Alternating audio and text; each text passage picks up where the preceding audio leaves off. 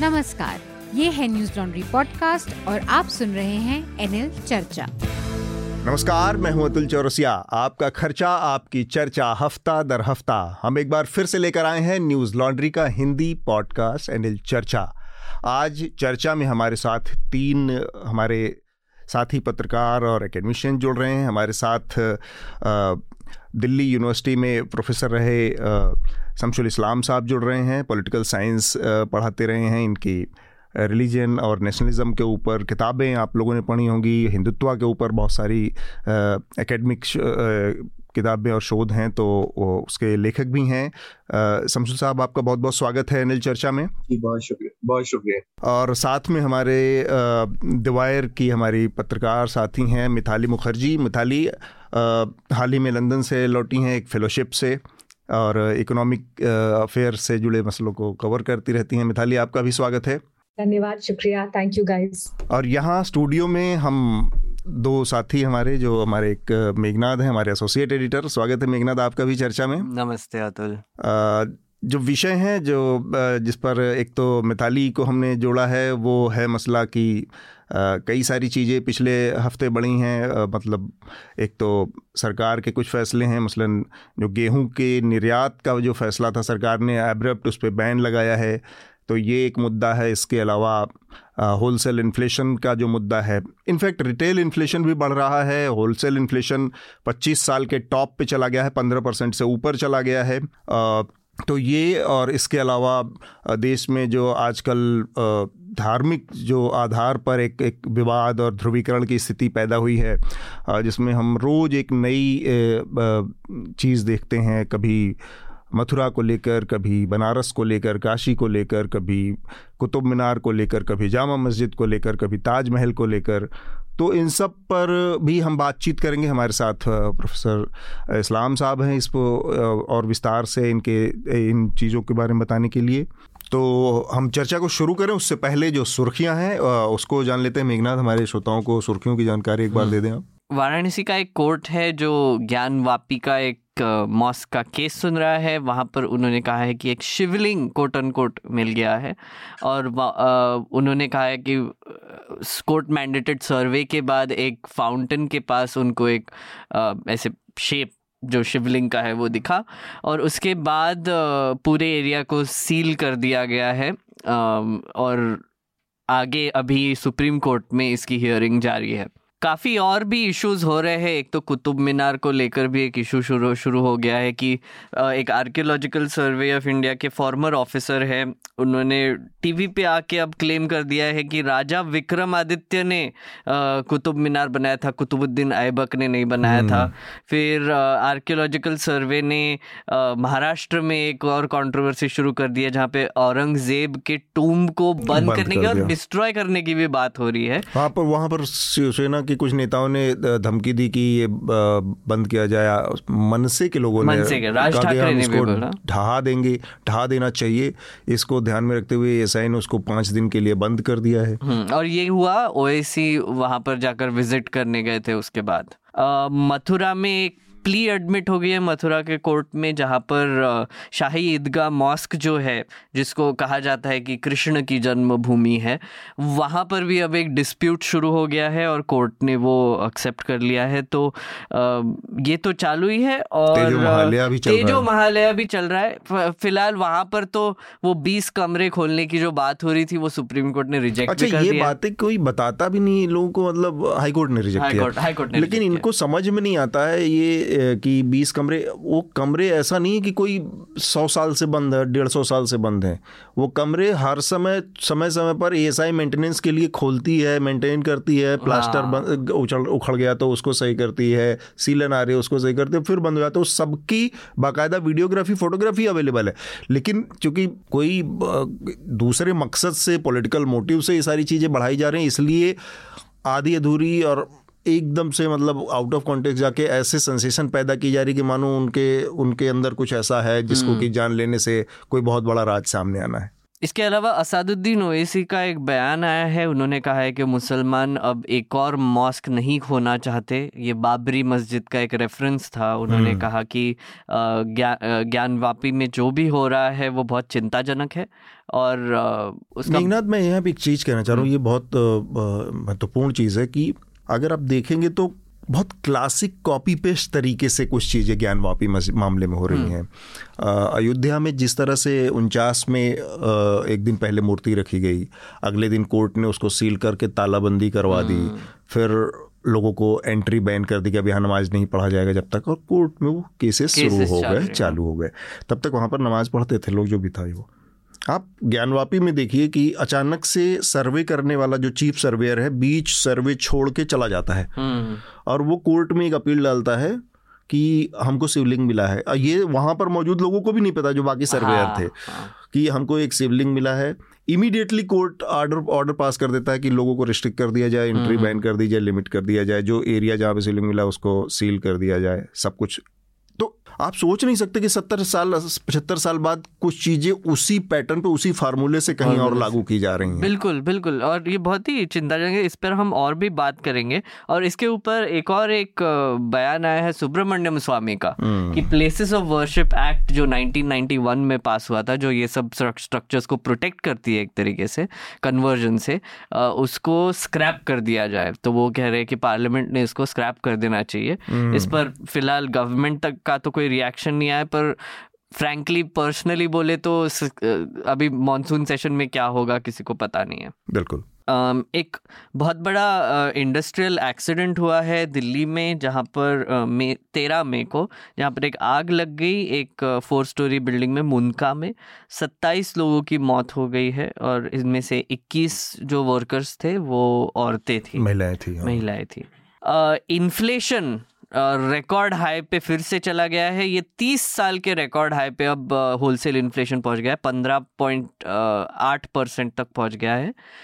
ये पिछले महीने ये चौदह पॉइंट पाँच परसेंट था वो अब पंद्रह पॉइंट आठ परसेंट तक पहुँच गया है इस पर हम मिताली से और भी बात करेंगे इस इसकी क्या वजह है और पहले क्या हुआ था और क्या क्या अभी वीट एक्सपोर्ट के बारे में भी एक बड़ी हम्म। खबर आ रही है जहाँ पर ग्लोबल वीट एक्सपोर्ट पे हम हमने एक बैन लगा दिया है सरकार ने बैन लगा दिया है और ये दो दिन बाद जब मोदी जी ने एक बयान दिया था कि हम पूरे दुनिया को खाना खिलाएँगे एक महीने पहले एक महीने एक महीने, एक महीने पहले हाँ। बयान दिया था तो एक यू टर्न टाइप हो गया है सरकार का हम्म।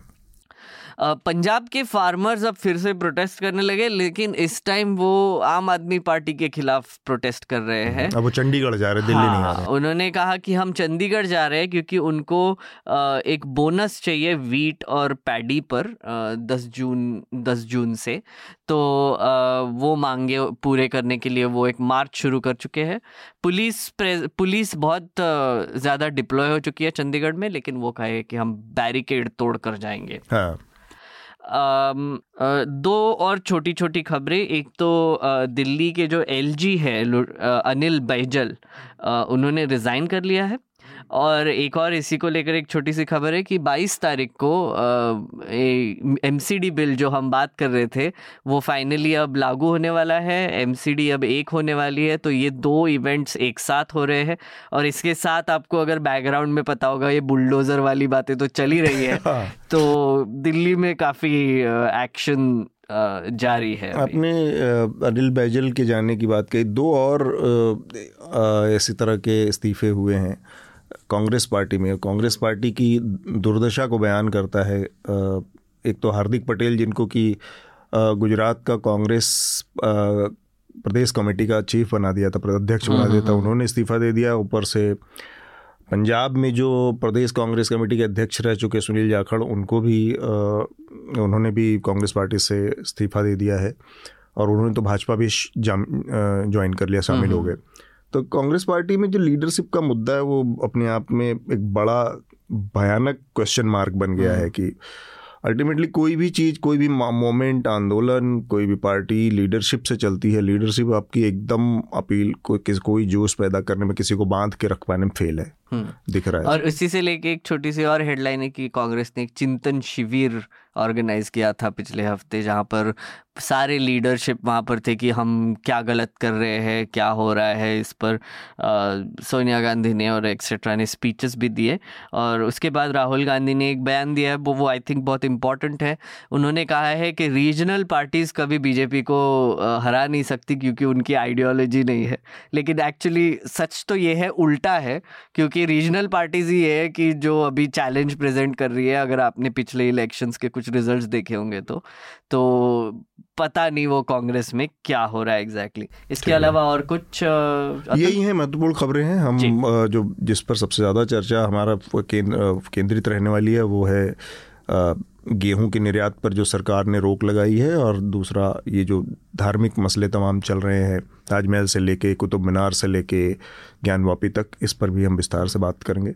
तो मैं कुछ अनाउंसमेंट्स करना चाहता हूँ। इस वक्त अब आप जब देख रहे होंगे तब अभिनंदन अभी लंदन में है तो अगर आप ये लंदन से देख रहे होंगे तो आप आ, उससे मिल सकते हैं। वो अभी आ, ये जब आप देख रहे हैं तो इस वक्त अभिनंदन लंदन में है। 21 मई को वो आ, एक सब्सक्राइबर मीटअप करेंगे। पार्क प्लाजा के आसपास कहीं तो भी होगा वो। आप subscription at Newslaundry dot com पर उसको लेटर लिख सकते हैं और आ, उनसे मिल भी सकते हैं। मनीषा जा रही है ऑस्ट्रेलिया तो सिडनी में ट्वेंटी नाइन्थ को और मेलबर्न में चार तारीख को सब्सक्राइबर मीटअप है। वहाँ पे भी आप subscription at Newslaundry dot com पर इन एक लेटर लिख सकते हैं और मनीषा से अगर आपको मिलना होगा ऑस्ट्रेलिया में तो आप वो भी कर सकते हैं। और इसके अलावा हमारे एन एल सेना प्रोजेक्ट्स चालू है। एक मुझे बहुत इंटरेस्टिंग लगता है personally the Yogi who has it all ये एक्चुअली हम काफ़ी एक साल से इस पर प्लानिंग भी चालू थी डिस्कशन भी चालू था कि ये करना है हमको। और ये आप हमारे वेबसाइट पे जाके एन एल सेना पेज पे जाके इसको कंट्रीब्यूट कर सकते हैं। और एक आखिरी अनाउंसमेंट अगर आपको हमें लेटर्स लिखने होंगे फीडबैक देना होगा या फिर हमारी, हमारा कटाक्ष करना होगा तो podcast at Newslaundry dot com पर आप हमको एक ईमेल लिख सकते हैं, या फिर हमारा एक वेबसाइट लिंक भी है Newslaundry dot com slash podcast dash letters वहाँ पर हमें लेटर्स लिखिए, और हम ये लाइव पढ़ेंगे भी। तो चर्चा में जो सबसे पहली बातचीत हमारी होनी है, वो है सरकार ने जो फैसला किया है गेहूँ के निर्यात पर रोक लगाने का।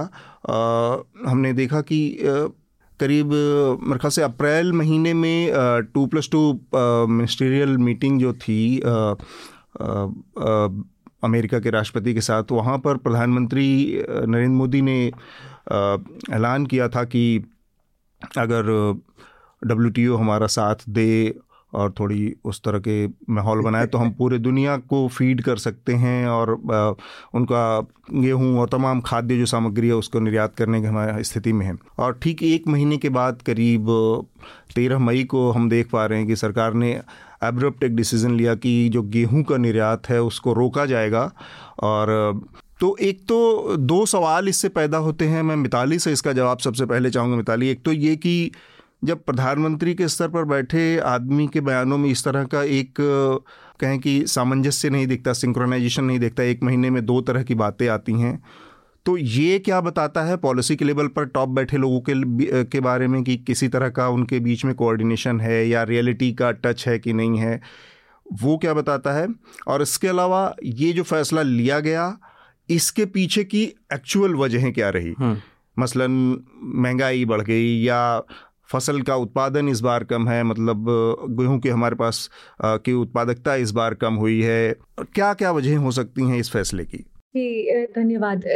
इस सवाल का जवाब देने से पहले मैं सोच रही थी कि at the start of the programme आपने बोला कुछ चीज़ों में बढ़त हुई है, जैसे कि इन्फ्लेशन पर कुछ चीज़ों में इस हफ़्ते बहुत बड़ा घाटा भी हुआ है जी, जी. आ, ये हफ़्ता कुछ ऐसा लग रहा है जैसे I was you know trying to think कि कोई ऐसी फ़िल्म हो जहाँ पर दहशत ही दहशत हो मतलब अर्थ को एक फ्लड सब कुछ साथ में आ जाए और फिर कोई हीरो आके बचा ले it's almost like that you know we are sitting at situation जहाँ पर स्टॉक मार्केट खत्म हो गया है। इस हफ़्ते रूपी का तो बैंड बज गया है and inflation is of course very high you know बहुत साल पहले बीजेपी की सरकार थी तब यशवंत सिन्हा जी मिनिस्टर थे फाइनेंस मिनिस्टर और उनको ये टर्म कॉइन कर दिया गया था यू टर्न मिनिस्टर क्योंकि hmm. उनके इतने डिसीज़न होते थे फिर वो उनको वापस ले लेते थे। So the press started calling him the U turn minister unfortunately जो है अब ये सरकार एक एक तरह से यूटर्न सरकार हो गई है specially in terms of these kind of decisions अब सवाल ये उठता है जैसे आपने पूछा कि दो दिन की अवधि में आपने पहले कहा we are ready to feed the world है ना हम्म। हम्म। भारत के पास इतना गेहूँ है इतना अन्न है हम सबको खिला सकते हैं। उसके बाद आपने बोला कि हम ट्रेड डेलीगेशन भेज रहे हैं। एक हम्म। नहीं नौ कंट्रीज़ को ट्रेड डेलीगेशन भेजा जाएगा जहाँ पे हम देखेंगे कि हम उनकी कैसे मदद कर सकते हैं कितना एक्सपोर्ट कर सकते हैं। जी। और इसके कुछ ही घंटे बाद आपने सब बंद कर दिया। और कहा नहीं नहीं भाई यहाँ पे तो गेहूँ की बड़ी किल्लत है प्रॉब्लम हो रही है हम अब एक्सपोर्ट नहीं कर सकते हैं। तो. आपका जो पहला सवाल था कि यहाँ पे क्या हो रहा है इसका जवाब ये है कि यहाँ पे लोग एक दूसरे से बात नहीं कर रहे हैं specially not the ministries which are concern अगर कॉमर्स मिनिस्ट्री और फ़ूड मिनिस्ट्री ने एक दूसरे से बात की होती तो उनको एस्टिमेट होता कि इस साल हमारे पास कितना आउटपुट है।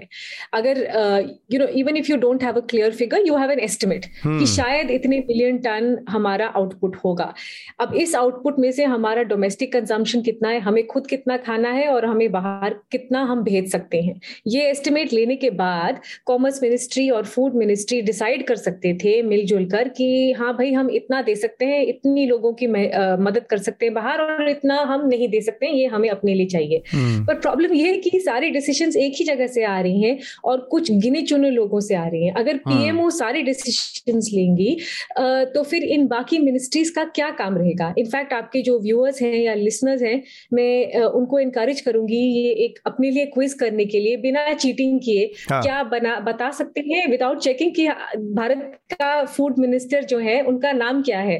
या कॉमर्स मिनिस्टर का नाम क्या है? ये बता दो। you know this this problem of localizing everything in one nodal point is where the problem started और यही प्रॉब्लम वैक्सीन के साथ हुई थी और यही प्रॉब्लम अब हुई है। hmm. अब मैं ये नहीं कह रही हूँ कि हमने प्रॉमिस किया था तो जी अब तो देना ही पड़ेगा। Obviously domestic compulsion are first पहले हमें अपने लोगों को खिलाना होगा उसके बाद किसी और को खिला सकते हैं। पर ये जो इंटरनेशनल लॉस ऑफ़ फेस है you know that looks very bad it is it is very bad optics it is bad perception कि मैंने आपको वायदा किया था कि हाँ भाई मैं इतने मिलियन टन आपको सप्लाई कर सकता हूँ। और उसके कुछ घंटे बाद मैं कहूँ कि नहीं जी ये सारे शिप रोक दो ये तो सामान नहीं जाएगा। You know so I think that is the bigger problem over here inflation इसके दो भाग हैं very quickly to answer your question तो एक है फ़ूड इन्फ्लेशन है ना?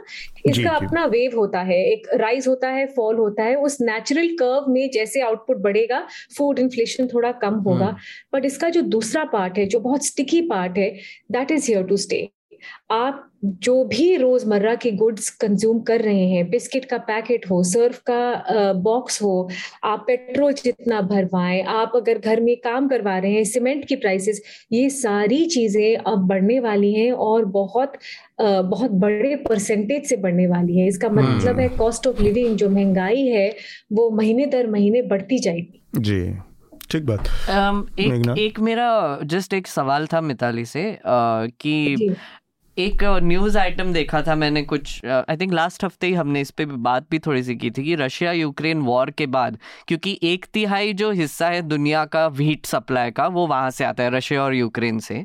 तो वॉर होने की वजह से सप्लाई चेन्स टूट गए काफ़ी और उसकी वजह से इंडिया को एक तरीके से एक डेस्टिनेशन देखा जा रहा था व्हीट सप्लाई के लिए। और उसकी वजह से काफ़ी फॉरेन बायर्स आने लगे थे यहाँ पे हमारा व्हीट खरीदने के लिए और उसकी वजह से प्राइस राइज होने लगा था। आ, मतलब काफ़ी हद तक फार्मर्स को अच्छा एक तो आ, कीमत भी मिल रही थी लेकिन हमारे लिए कंज्यूमर्स के लिए भी वो प्राइस बढ़ रहा था। तो क्या ये भी एक वजह हो सकती है बैन का एक्सपोर्ट बैन का? देखिए Meghnath India is about the seventh largest in terms of production so we are not right in in the top three but we are you know one of the top ten for sure Ukraine Ukraine का जो आपने मुद्दा छेड़ा है तो it's not just wheat in fact India को fertiliser पे भी बहुत इम्पैक्ट हाँ. होगा तो जो फार्मर्स हैं उनको ड्यूल इम्पैक्ट होने वाला है एक उनका अपना क्रॉप आउटपुट का अब कुछ क्लैरिटी नहीं है और दूसरा फर्टिलाइज़र प्राइसेस एक्सपोर्ट बैन से क्या हुआ है कि अब मंडियों में जो प्राइसेस हैं वो गिरना शुरू करेंगी। तो जो प्राइस राइज आप देख रहे थे वो थोड़ा थमेगा। फार्मर्स के लिए ये इतना इतना बुरा आउटकम नहीं है क्योंकि डोमेस्टिक मार्केट में ही उनको इतने बायर्स मिल जाएँगे फ़ूड कॉरपोरेशन उनसे खरीद लेगा तो उनके प्राइसेस बनाए बनाए रखे जाएँगे।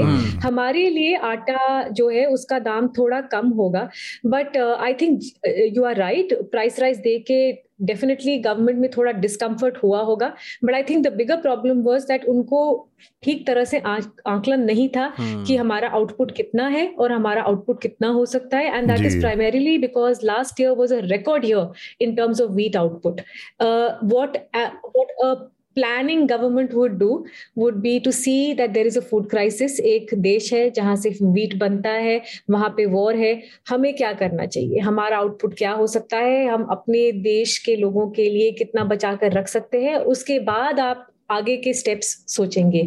ये नहीं कि आपने धड़ल्ले से बोल गया हाँ भाई हम हमने पिछले साल दिया था इस साल भी दे देंगे कोई प्रॉब्लम नहीं है। और उसके 24 घंटे बाद नहीं नहीं नहीं छोड़िए इसमें आपने जो महत्वपूर्ण बात कही इशारा किया जो कीमतों का जिसका हमें ध्यान रखना चाहिए कि जो सीरियल्स अनाजों की जो का जो इन्फ्लेशन है उसमें गेहूँ का इन्फ्लेशन सबसे ज़्यादा रहा है। हम्म। तो वो भी एक चीज़ है जिसकी वजह से शायद ये फैसला लिया गया लेकिन मेरा सवाल ये है और मैं चाहूँगा कि इस्लाम साहब भी इस पर अपनी बात रखें कि सरकार के रिएक्शन में मिताली बड़ा एक नीजर जैसे प्रतिक्रिया आती है कि ताबड़तोड़ तत्काल बिना सोचे समझे पहले एक फैसला हो जाता है फिर उसको करेक्ट करने के लिए दूसरा फैसला आ जाता है। और ये एक कंटिन्यूएशन में है। अब इस सरकार के कई फैसलों को अगर आप देखें तो नीजर रिएक्शन उसका एक ट्रेडमार्क स्टाइल हो गया है। आप आ, चाहे लॉकडाउन लगाने के फैसले को देखें आपने इशारा किया जब वैक्सीन की लगाने की बात आई किस तरह से सेकेंड वेव के पहले इसको ख़त्म मान लिया गया अनाउंस किया गया प्राइम मिनिस्टर के लेवल पे अच्छा सब कुछ टॉप लेवल से ही होता है इसलिए नीचे के लोगों की कोई अकाउंटेबिलिटी कोई जवाबदाही जवाबदेही भी फिक्स नहीं कर पाते हम लोग हम्म। ये चीज़ आप इस तरह का नीजर रिएक्शन आप देखेंगे कि नोटबंदी जैसे बड़े बहुत बहुत बड़े फैसले में भी रहा कि अचानक से आपने नोटबंदी कर दी और उसके बाद आपने साठ दिन के अंदर में सौ से ज़्यादा फैसले बदले पॉलिसी के लेवल पे चेंजेस किए कि अब ये करना पड़ेगा, अब ये करना पड़ेगा, क्योंकि आपने प्रॉपर माइंड अप्लाई नहीं कर किया किसी फैसले में। और वो भी इतने बड़े फैसले में जिससे 130 करोड़ की आबादी उससे, उसकी चपेट में आती है या उसके, उससे प्रभावित होती है। मैं इस्लाम साहब से जानना चाहूँगा, इस पर ये एक फैसला है और इसके तमाम और फैसलों पर सरकार के इस तरह के रवैयों को आप कैसे आकलन करते हैं? नहीं, वो तो असल में मैं अभी पिछले दिनों हरियाणा में था। रोहतक के आसपास। जी। तो मज़े की बात है आपको पता नहीं कैसा लगेगा। वो किसान एक बहुत बुज़ुर्ग किसान थे कहा कि ये शेख चिल्लियों की सरकार है। ये गाँव में एक कैरेक्टर एक पुरानी कथाओं में कैरेक्टर होता है कि वो हम्म। किस वक्त क्या फैसला करेगा जोश में आके आप नहीं जानते हैं। मिताली जी से मैं जानना चाह रहा था कि 14 मई तक जो खोला गया फिर एक बार यानी फैसला फिर एक बार बदला गया है। ये सिर्फ़ दो फैसले नहीं यू टर्न जो है ये जलेबी बन जा रही है जलेबी। ये यू टर्न नहीं है। यानी आपने कहा सारी दुनिया को खिला देंगे और उसमें एक अनस्पोकन स्टेटमेंट था कि देश को नहीं खिलाएँगे सारी दुनिया को खिला देंगे। उसके बाद हम इसको रोक देंगे। लेकिन फिर उसके बाद चौदह मई तक आपने खोल दिया। क्या इसकी वजह यह है कि वो सारा अनाज मध्य प्रदेश से पहुँचा था चार, मैं जो अखबार पढ़ता हूँ, चार पाँच, उसमें जो मैंने देखा कि चार हज़ार ट्रक मध्य प्रदेश से पहुँचे हुए थे और तीन जहाज़ जो आधे भर गए थे, वो इजिप्ट जा रहे थे, लेकिन गेहूँ मध्य प्रदेश के किसानों का था ज़्यादा। तो एक बार फिर यू टर्न को जलेबी बनाने में क्या वो वो वजह भी हो सकती है कि वो तो अपनी पॉकेट बोरो है? Madhya Pradesh I think in this particular decision it was more about international optics है ना? क्योंकि hmm. एक था कि आपने कमिटमेंट करी है। तो जैसा कि आपने इजिप्ट की बात करी तो इजिप्ट की शिपमेंट निकाल दी गई है। That has been cleared because some of these were uh, agreements that were already struck you cannot uh, then turn around and say hmm. नहीं नहीं नहीं करूँगा और दूसरी बात है इंटरनेशनल ऑप्टिक्स की uh, जिस दिन ये डिसीज़न अनाउंस किया गया international wheat prices soared to a record high globally uh, it you know and the particular reason that was given was that india's decision to ban exports sees wheat prices surge international optics के लिए या international optics की तरफ़ जैसा आप जानते हैं ये सरकार काफ़ी सेंसिटिव है। इनको नहीं अच्छा लगता है जब इकोनॉमिस्ट बोलते हैं कि बकवास गवर्नमेंट है। इनको बहुत अच्छा लगता है जब ये कहते हैं कि Modi government can save this country तो मुझे लगता है the eye was more outwards than inwards domestically तो वो संभाल लेंगे जैसे मैंने कहा क्योंकि मंडी प्राइसेस थोड़ा सा कूल करेंगी but there is enough demand within within the country but you are absolutely right वो यू टर्न काफ़ी बार घूम चुके हैं मतलब जलेबी बन कहीं और ये सब नहीं एक एक इंटरेस्टिंग चीज़ यहाँ पर निकल के आती है कि हम्म। आपने जैसे कहा कि ऐसे नी जर्क जो फैसले होते हैं जो आपने दो तीन गिना है उसमें। इसमें एक स्टेटमेंट बहुत इंपॉर्टेंट कि हम दुनिया को खाना खिलाएँगे। हम्म। मुझे लगता है यही बोलने के लिए वो एक स्टेटमेंट दिया गया था कि आ, इंडिया अब वैसे हेडलाइन मैनेजमेंट हेडलाइन मैनेजमेंट के लिए एग्जैक्टली exactly, वही बार बार हम वहीं पे आते हैं कि कैसे आ, कैसे ये सरकार को उसको जुमलाबाजी भी कह सकते हैं जुमलाबाजी के अभी तो किसी को जेल में भी डाला ना जुमला बोला तो बट जो अभी फ़िलहाल हाँ। तो इसका दूसरा जो हिस्सा है मिताली जो इन्फ्लेशन की बात आ रही है या महँगाई की बात ये ये भी एक तर्क दिया गया कि जो वीट बैन को रोका जाएगा तो इससे आपने भी बताया कि थोड़ा सा मार्केट में सप्लाई बढ़ जाएगी, लोगों को तक पहुँच होगी तो थोड़ा कीमतें कम होगी। लेकिन ओवरऑल जो होलसेल इन्फ्लेशन बहुत टॉप पे चला गया है। तो उस लिहाज से मैं एक बयान जानना चाह रहा था। कौशिक बासु का एक स्टेटमेंट है आज ट्विटर पे उन्होंने जारी किया है। मैं उसको थोड़ा सा समझना चाह रहा हूँ। उन्होंने कहा कि इसके दो खतरे हैं। India is at a Phillips curve turning point with two risk either small businesses will close and employment rise or retail inflation will rise इनका ये कहना है कि या तो छोटे छोटे बिजनेसेस बंद हो जाएँगे या फिर रिटेल जो इन्फ्लेशन है महँगाई की दर वो बहुत ऊपर जा सकती है। इसको थोड़ा सा अगर आप हमको, हमारे श्रोताओं को समझा पाएँ कि ये कैसे काम करता है, क्या ये किसी तरह का एक विशेष सर्किल है कि एक बार आप इसमें फंस जाते हैं तो फिर बड़ी मुश्किल होती है? बहुत सारे पॉलिसी के लेवल पर एक सिंक्रोनाइज बहुत सारे फैसले बदलने होंगे, तब जाकर आप राइट पाथ पे फिर से जा पाएँगे। क्या होता है? ये बहुत माने इकोनॉमिस्ट है और मेरी, मैं इनकी बातों से सहमत हूँ। जैसे मैंने आपको बताया इन्फ्लेशन का अपने हाउस होल्ड में एक सिंपल एग्जांपल दे रही हूँ। दो भाग हैं, है ना? आप रोजमारे के जो सब्ज़ियाँ खरीदते हैं दूध खरीदते हैं ब्रेड खरीदते हैं इस सब के दाम तो बढ़ ही रहे पर जो दूसरे कॉस्ट है जो आप जिसके बिना घर नहीं चलेगा वॉशिंग पाउडर के बिना कपड़े नहीं धुलेंगे पेट्रोल के बिना मोटरसाइकिल नहीं चलेगी और मोटरसाइकिल नहीं चलेगी तो घर से बच्चा स्कूल से नहीं आ सकेगा है तो ये वाले कॉस्ट बढ़ते जा रहे हैं और ये कोई नई बात नहीं। मेरी प्रॉब्लम ये है कि अक्सर लोगों को ये नैरेटिव दिया जाता है कि ये तो ग्लोबल प्रॉब्लम है है ना? रशिया यूक्रेन में वॉर छिड़ गई तो इन्फ्लेशन की प्रॉब्लम हो गई। मैं ये बोलना चाहती हूँ कि पिछले तेरह महीनों से thirteen months we have had double digit inflation आप चेक हम्म। कर सकते हैं। और third for the last thirty months जो रिज़र्व बैंक है they refuse to admit it आपने इनके किसी टोन या स्पीच में ये नहीं देखा कि inflation is a problem we are worried about it महँगाई बढ़ रही है। ये तो अब जाके एक पैनिक सिचुएशन हो गया है जहाँ पर मीटिंग के इंटर मीटिंग जिसे कहते हैं उसमें रेट हाइक हो रहे हैं इंटरेस्ट रेट हाइक हो रहे हैं। इसका मतलब है कि now the Reserve Bank is very very worried about inflation जो आपने छोटे बिजनेसेस की बात की यू नो हम लोग इन्फ्लेशन की बात कर रहे हैं जो कि एक प्रॉब्लम है but I think the bigger problem that has happened specially in North India over the last few months is बिजली नहीं है। हाँ। इतनी सारी लोड शेडिंग हो रही है। कई हम्म। घंटे हैं जहाँ पर घर पर बिजली नहीं है बिजनेसेस में बिजली नहीं है। इसका क्या हुआ है? Electricity cost have gone up for small businesses for larger businesses coal import शुरू हो गए अब जैसे सर बता रहे थे कि जलेबी सरकार है ये एक साल पहले इस सरकार ने कहा था we will completely stop coal import हमें बाहर देश से कुछ नहीं चाहिए क्योंकि हम जो है बिल्कुल ही दूसरे लाइन पे जा रहे हैं कोल डिपेंडेंस हमारी कम हो जाएगी। अब क्या हुआ है? पावर मिनिस्ट्री के ने सारे स्टेट्स और सारे पावर कंपनीज़ को बोला है भैया इंपोर्ट कर लो हमारे पास कोल है नहीं। क्योंकि डोमेस्टिक कोल सप्लाई इतनी है नहीं। hmm. और हमारा टारगेट क्या था? ज़ीरो कोल इंपोर्ट बाय 2024 2024 तो दूर है बट 2022 तक हमारे इंपोर्ट दोबारा शुरू हो गए। Now just imagine the layered cost on a small business जो बड़े बड़े बिजनेसेस है ना जो हिंदुस्तान यूनिलीवर है आईटीसी है वो बोल सकते हैं हमारे कॉस्ट बढ़ गए we are going to raise the product prices आपको कल से बिस्किट पैकेट के लिए पाँच रुपए नहीं सात रुपए देने पड़ेंगे। और जो छोटी बिजनेसेस हैं, जो टेक्सटाइल कंपनीज़ हैं, जो बेकरी है, वो इतनी आसानी से ये कॉस्ट पास थ्रू नहीं कर सकते हैं, क्योंकि इनका अपना डिमांड ही इतना कम है। Just imagine the situation they are in पहले डिमोनेटाइजेशन ने इनको मारा। उसके बाद जो जीएसटी है it was rolled out so badly उसने मारा। अब दे आर इन अ सिचुएशन जहाँ पे उनके कॉस्ट बढ़ रहे हैं, पर डिमांड ही इतना नहीं है। तो अगर कल को वो अपनी कुकी का पैकेट दस रुपए की जगह पंद्रह रुपए में बेचना शुरू कर दे। आप क्या कहेंगे? आप बोलेंगे भैया रहने तो मुझे तो नहीं खरीदना का biscuit this is the problem you know for the small companies और बीच में आप एक चीज़ भूल गई दो साल जो पैंडेमिक था उसने भी बहुत मारा है बिजनेसेस को। राइट।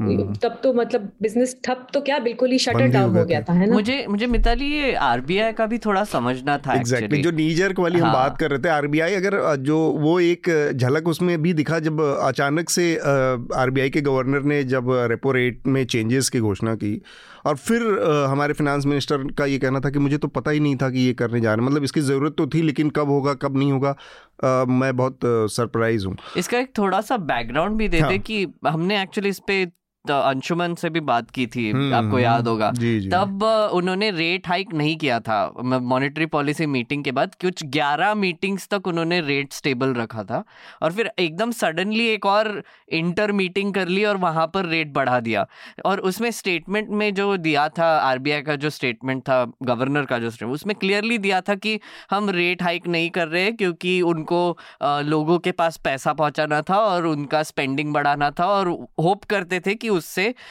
इन्फ्लेशन भी कंट्रोल हो जाए। लेकिन हुआ तो उल्टा तो मुझे लगता है कि ये एक आकलन भी बहुत गलत था आरबीआई की तरफ़ से। तो इसको भी थोड़ा सा अगर आप समझा पाए मिताली तो।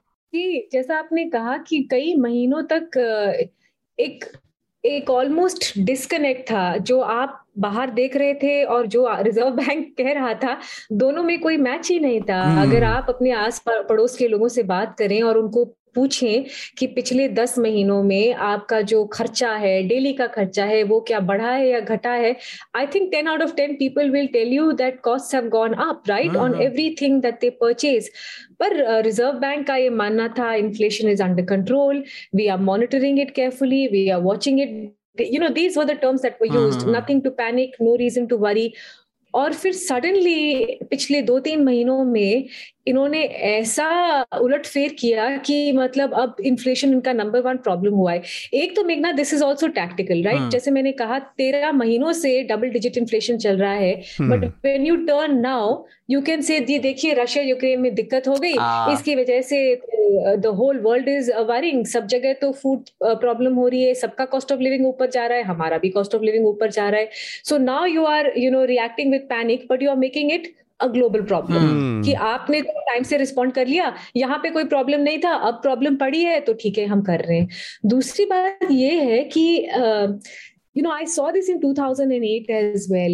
When inflation rises around that period the reserve bank can do very limited things वो बियॉन्ड अ पॉइंट ज़्यादा कुछ नहीं कर सकते हाँ. हैं। आप बार बार रेट चढ़ाते जाएँगे उससे ब्रॉडर इकोनॉमी में इतना इमीजिएट और इतना ड्रास्टिक इम्पैक्ट नहीं होता है।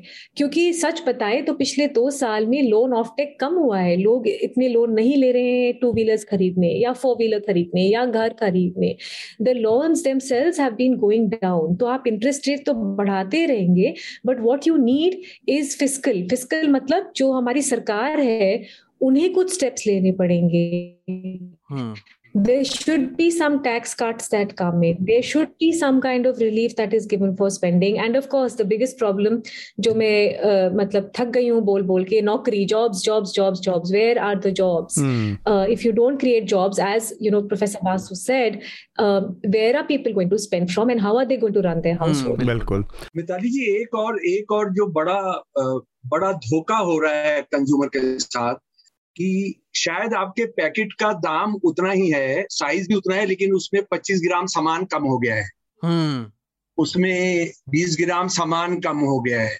यानी धोखा किस लेवल पर हो रहा है कि पूरे देश को ये माना जा रहा है कि ये बेवकूफों का देश है और इनको आप सबको एक साथ बेवकूफ़ बना सकते हैं। कंपनीज़ ने ये बात छुपाई नहीं है। ये जो बड़ी कंपनियाँ हैं इन्होंने तो खुल के बोला है कि देखिए कॉस्ट बढ़ रहे हैं हम अब इसको नहीं रिजॉल्व कर सकते हैं तो जो साइज़ है हम कम करेंगे। बट ये मार्केटिंग ये मार्केटिंग का भी एक तरीका है कि भाई उतने ही दाम लोगों को ये एहसास ना हो कि भाई उनकी उनकी जेब से ज़्यादा खर्च हो रहा है लेकिन उनके मिलने वाली क्वांटिटी कम होगी।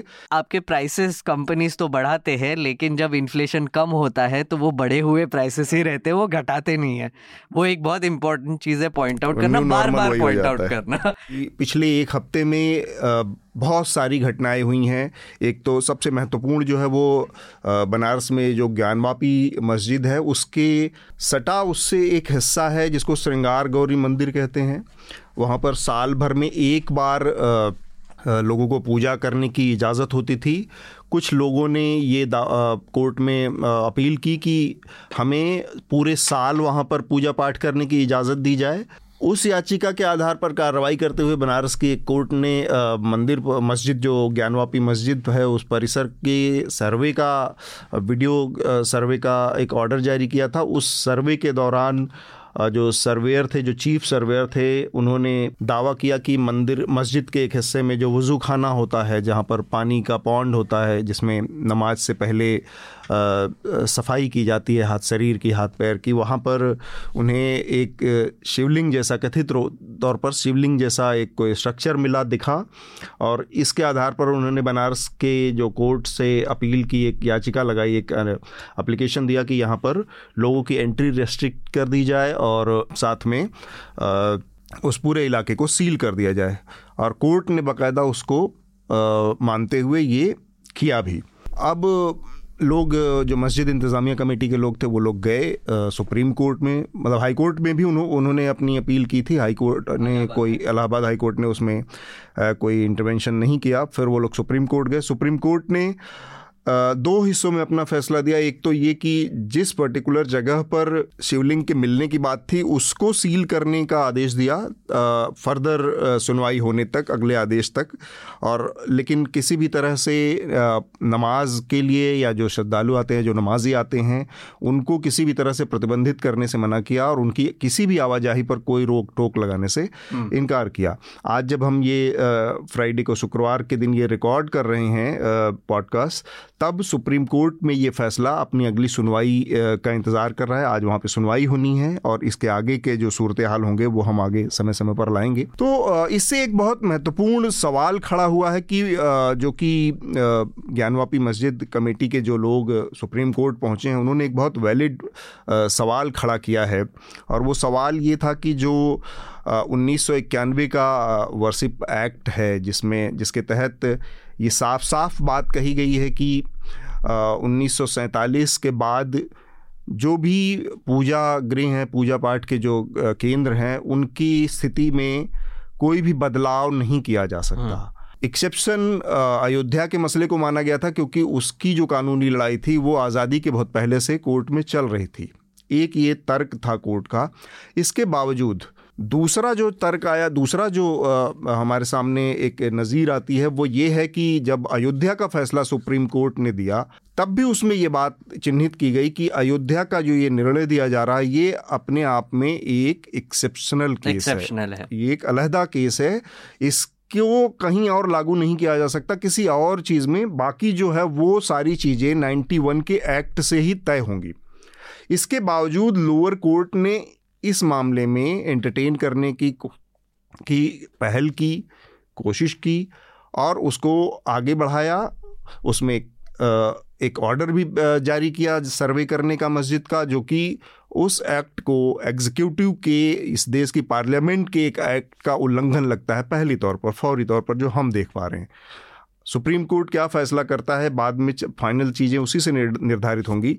मैं चाह रहा हूँ कि शमसुल साहब, आपने लगातार देखा है अयोध्या के मसले को लेकर, जिस तरह से नेशनलिज्म की तमाम चीज़। तो एक तो पहले ये जो विवाद चल रहा है, इस पर आपकी पहली जो प्रतिक्रिया ले ली जाए कि चाहे वो बनारस का ज्ञानवापी हो, हम देख रहे हैं, ताज ताजमहल को लेकर इस तरह के दावे किए जा रहे हैं, कुतुब मीनार को लेकर दावे किए जा रहे हैं, और कुतुब मीनार जैसी चीज़ों को लेकर जब दावे किए जाते हैं तो लोगों की इतनी अधकचरी, एक तो समझ है, इतनी जानकारी है कि कुतुब मीनार को वो मुग़ल एरा की बिल्डिंग बता देते हैं, मुग़ल एरा का भवन बता देते हैं, उनको मुग़लों के आने से 400 साल 500 साल पहले जो बिल्डिंग बन चुकी है, उसके बारे में इस तरह की आधी अधूरी बातें बताई जाती हैं। तो मैं चाह रहा हूँ कि जो ये पूरा एक चल पड़ा है, उस पर आप अपनी पहली राय दें और इसके ख़तरों से अगर हमें थोड़ा सा वो करा पाएँ, रूबरू करा पाएँ।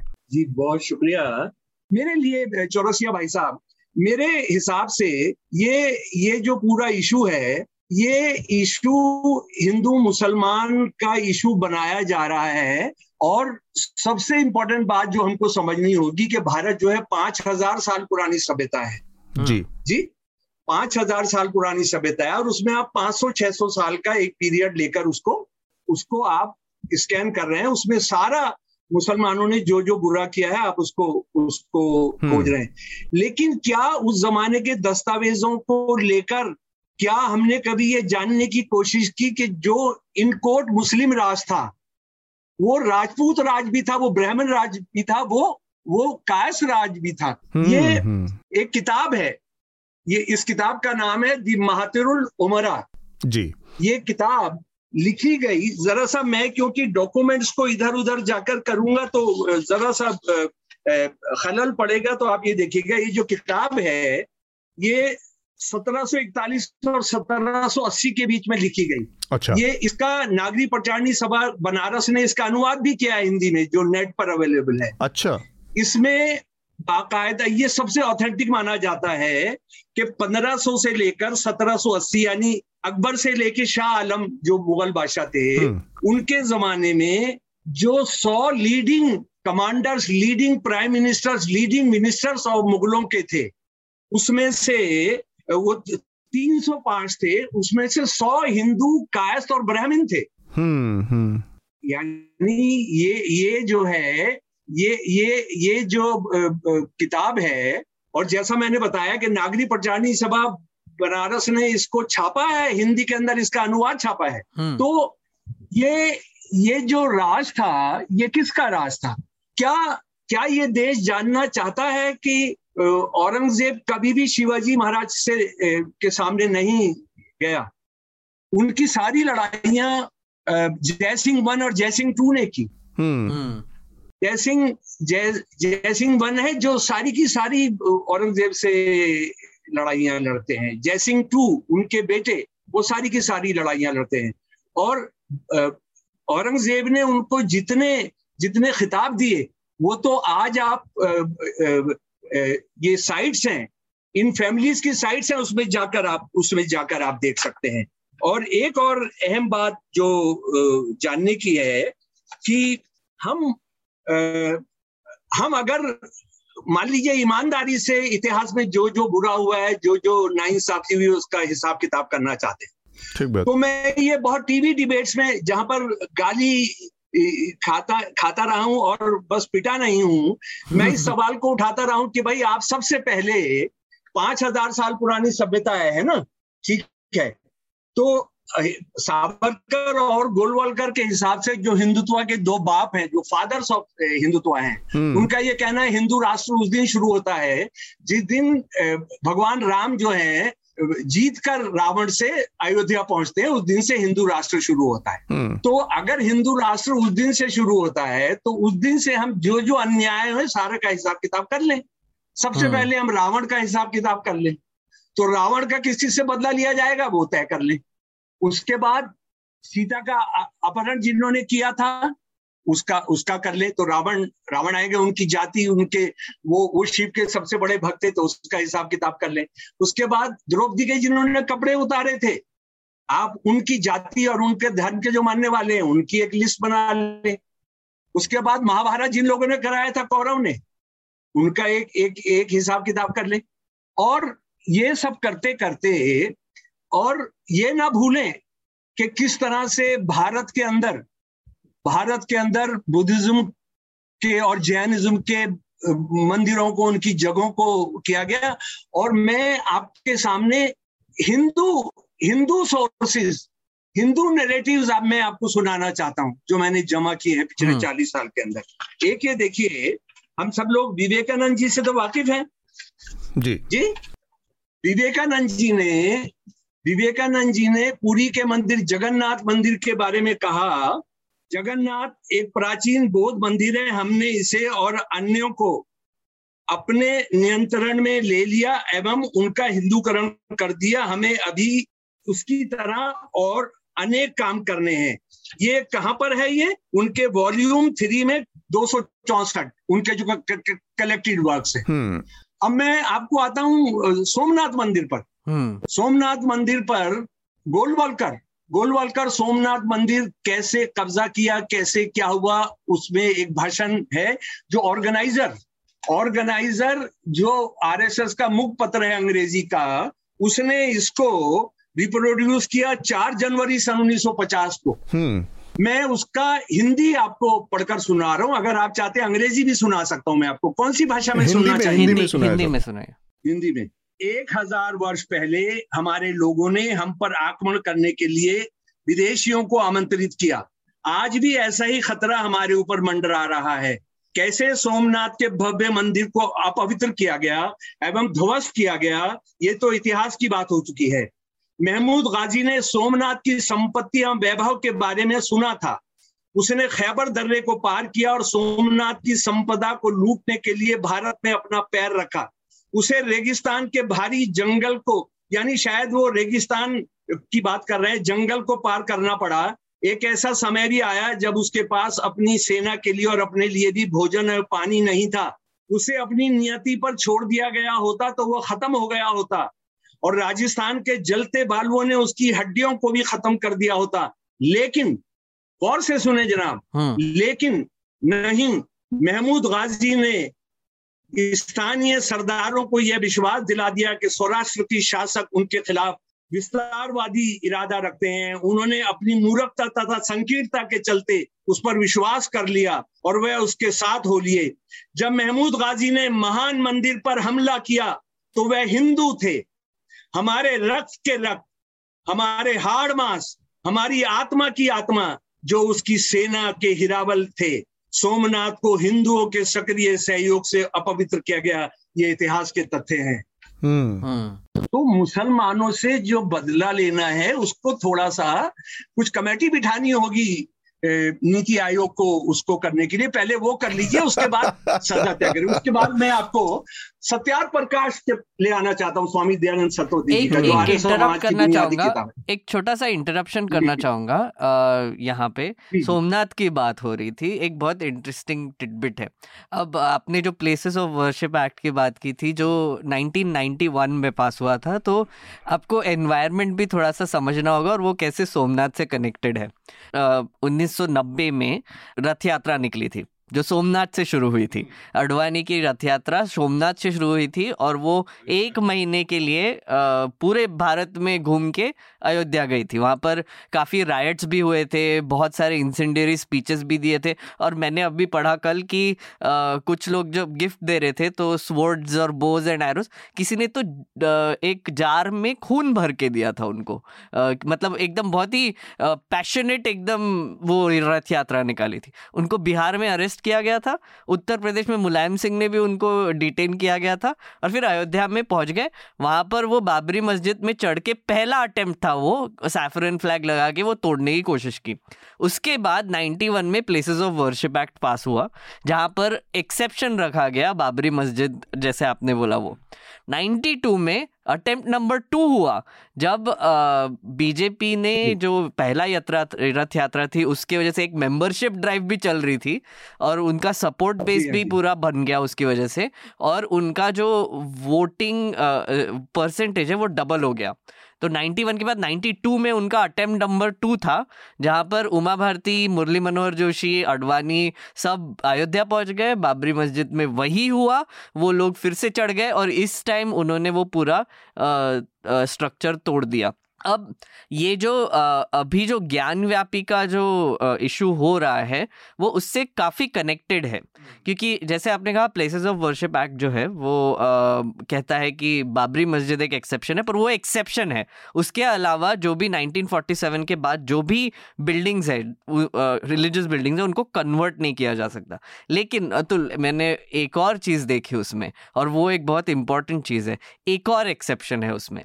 उन्होंने कहा है कि ए ने आर्कियोलॉजिकल सर्वे ऑफ़ इंडिया ने, अगर ये कहा कि एक बिल्डिंग जो है, वो एक मॉन्यूमेंट है मतलब उसके कुछ कंडीशन है, जैसे सौ सौ साल से ज़्यादा वो नेचुरल है और और काफ़ी कंडीशन है। अगर वो डिक्लेयर हो गया तो फिर उस पर प्लेसेस ऑफ़ वर्शिप एक्ट लागू नहीं होगा। hmm. तो अभी जो एएसआई ने जो ज्ञानव्यापी में ये जो छेड़ा है उसमें एक्चुअली ये भी हो सकता है कि वो डिक्लेयर कर दे कि ये एक मॉन्यूमेंट है तो प्लेसेस ऑफ़ वर्शिप एक्ट नहीं लगेगा और फिर वो मॉन्यूमेंट प्रिजर्व करने के लिए उसमें चेंजेस करना शुरू कर चेंजेस होगा। मैं था मिताली भी अगर इस पर अपनी कोई राय रखना चाह रही हूँ, उनकी भी राय ले लें फिर आपसे फाइनल उस आगे की बात करेंगे। मिताली, ये जो पूरा चल रहा है, एक जो शुरुआत में चीज़ समझ में आई कि जिस तरह की चुनौतियाँ हैं उसके बरक्स एक नया नैरेटिव जो है, ये बहुत और बहुत सफल और जांचा परखा नैरेटिव है कि आप रिलीजियस और इस तरह की बहसें खड़ी करें, ताकि जिस पर हमने शुरुआत के हिस्से में बात की, महँगाई है, बेरोज़गारी है और ये सारी चीज़ें। तो उसको बहुत आसान हो जाता है करना। केवल इतनी सी ही बात है या फिर एक फंडामेंटल मेजर बदलाव भारत के लोगों में, यहाँ की पॉलिटी में, यहाँ के नेताओं में, यहाँ के नागरिकों में सब में आ चुका है कि एक मेजोरिटेरियन व्यू होगा और उसको ही सबको मानना पड़ेगा। आप इस्लाम साहब एक्सपर्ट है बट मैं बस दो बातें कहना चाहूँगी कि आपके जो व्यूअर्स और लिसनर्स हैं, उन्होंने आईक्यू तो सुना ही होगा, जो कि है इंटेलिजेंस कोशेंट ईक्यू भी शायद सुना होगा विच इज़ इमोशनल क्वेश्चन अब के माहौल में जो है और आज की जो सरकारें हैं, दो और चीज़ें इसमें मिक्स में आ गई हैं, एक है डी क्यू और दूसरा है MQ Q BQ is distraction quotient and MQ is marketing question तो ये जो दोनों है ना ये इतने स्पीड और धड़ल्ले से चल रही है I think it really boils down to that how can I distract how good at am I at distracting कि मुद्दा क्या है पर मैं आपको किस तरफ़ देखने को हाँ. बोल रही हूँ। और इसके लिए जो है इनका सबसे बड़ा टूल है व्हाट्सएप यूनिवर्सिटी काश लोग इस्लाम साहब को सुन सकते थे बट वो इंस्टेड अपना रोज फ़ोन खोलते हैं व्हाट्सएप पे चार फॉरवर्ड देखते हैं और उनका कंक्लूजन ये होता है कि हाँ भाई जो हो रहा है वो तो सही हो रहा है hmm. एक तो ये है दूसरी बात very briefly my bigger problem with all of this is subversion of institutions हम जब पहले बात कर रहे थे रिज़र्व बैंक की ऐसा क्यों है कि पिछले सालों में जो रिज़र्व बैंक गवर्नर्स थे उनका इतना इतना शार्प डिबेट और डायलॉग होता था फाइनेंस मिनिस्टर से इतनी डिफरेंसेस होते थे but they would hold their ground whether it was Raghuram Rajan और you know even any of the other reserve bank governors ऐसा क्यों है कि जो रिज़र्व बैंक है वो खुद ही इतना वीक डाइल्यूटेड फॉर्म में प्रेजेंट हो रहा है कि हाँ भाई इन्फ्लेशन अच्छा नहीं नहीं नहीं नहीं अच्छा हाँ इन्फ्लेशन है। अच्छा रुपी नहीं नहीं नहीं नहीं अच्छा हाँ रुपी गिर रहा है। हाँ। This is not the reserve bank job and similarly जैसा इस्लाम साहब समझा रहे हैं this is the problem with our judiciary है ना this is the biggest disappointment my mind personally the fact that it is a completely diluted force the fact that it has lost focus उनका क्या काम था उनका क्या मोटो या motive होना चाहिए और वो क्या पहुँच चुका है so you know one is this complete subversion of institutions and the other is the way it is being pushed मतलब कोर्ट का टाइम वेस्ट किया जा रहा है एक तरीके से कि आपको ये एग्जांपल मिताली दिखा होगा तेजो महालया का जो इशू है ये पीएन ओक नाम के एक स्यूडो हिस्टोरियन ने जो शुरू किया था उसके बेसिस और मैं देख रहा हूँ चालीस साल से उसको ये संघ के लोग कोट करते हाँ, आ रहे हैं। उस आदमी की क्या क्रेडिबिलिटी है क्या एकेडमिक्स मुझे नहीं समझ में आता उसी के बेसिस पे आप कोर्ट जा रहे हो और सुप्रीम कोर्ट का वक्त जाया करा रहे हो लाइक हाई कोर्ट का वक्त ज़ाया करा रहे हो और ये इंस्टीट्यूशन एंटरटेन भी कर रहे हैं। मतलब मुझे समझ में नहीं आता कभी कभी कि ये ऐसे पेटिशन जब आते हैं कोर्ट में तो एक तो इमीडिएटली रिजेक्ट होने चाहिए कि भैया ये क्या कर रहे हो तुम? मतलब ये there are other important issues to look at there are other important cases to deal with जैसे वो सेडिशन का केस है। राइट वो इतना इंपॉर्टेंट इशू है। दो जर्नलिस्ट को सालों तक टॉर्चर किया गया। जेल में डाला गया निकाला गया डाला गया निकाला गया डाला गया निकाला गया। चार साल लगे उसको सुनने के लिए। चार साल। और तेजो महालय का जो इशू है वो आप कॉन्स्टिट्यूशनल जो चुनौती हाँ। वाले केसेस हैं आप इलेक्टोरल इलेक्टोरल बॉन्ड है। 370 है ये तमाम जो केसेस हैं ये कोर्ट में सालों साल से और कोर्ट इसको सुनवाई के लिए टाइम नहीं दे रहा टाइम नहीं दे रहा मुझे समझ में नहीं आता है। जबकि उनके लार्जर रिपोर्कशन है। मिताली- जो कह रही हैं मैं उस पर अपनी बात खत्म करना चाह। चाहूँगा हम्म। लेकिन आपने उसको शुरू कर दिया। बात यह है सुप्रीम कोर्ट क्या है? हमारी हाईएस्ट जुडिशियरी किसी देश की क्या है? वो जानना है तो आपने बाबरी मस्जिद का जजमेंट पढ़वा दीजिए। हम्म। कोई मंदिर नहीं था किसी को नुकसान नहीं पहुँचाया गया मस्जिद इंडिपेंडेंट बनी मस्जिद में किसी को नहीं किया गया और और दूसरी बात यह है कि उन्होंने इसमें राम को राम को भगवान बनाने में सबसे बड़ा रोल अदा करने वाले गोस्वामी तुलसीदास का ज़िक्र नहीं किया कि जिन्होंने हिंदुत्व के हिसाब से राम मंदिर गिरने के 35 साल के बाद रामचरितमानस लिखा और उसमें उन्होंने कोई ज़िक्र नहीं किया हम्म। यानी उसकी उन्होंने कोई कोई कोई बात नहीं मानी तो उन्होंने उसके बावजूद जो निर्णय दिया मैं अतुल भाई जरा सा मैं सत्यात प्रकाश का हाँ, हाँ, सुनाकर फिर मैं उसी बात पे आना था, जी। बा- बात अलग आगे चलूँगा। जी जी। ये सत्यात प्रकाश में पेज नंबर 206 और 207 से मैं पढ़ रहा हूँ। और के शंकराचार्य ब्रह्मचार्य से व्याकरण आदि सब शास्त्रों को पढ़कर सोचने लगे कि आह सत्य आस्तिक वेद मत का छूटना और जैन नास्तिक मत का चलना बड़ी हानि की बात हुई है। उनको किसी प्रकार हटाना चाहिए। हम्म। और अब मैं फिर कोट कर रहा हूँ दयानंद सरस्वती जी को। दस वर्ष के भीतर सर्वतर आर्यवत देश में घूमकर जैनियों का खंडन और वेदों का मंडन किया। परंतु शंकराचार्य के समय में जै, जैन विध्वंस अर्थात जितनी मूर्तियाँ जैनियों की निकलती हैं वह शंकराचार्य के समय में टूटी थीं।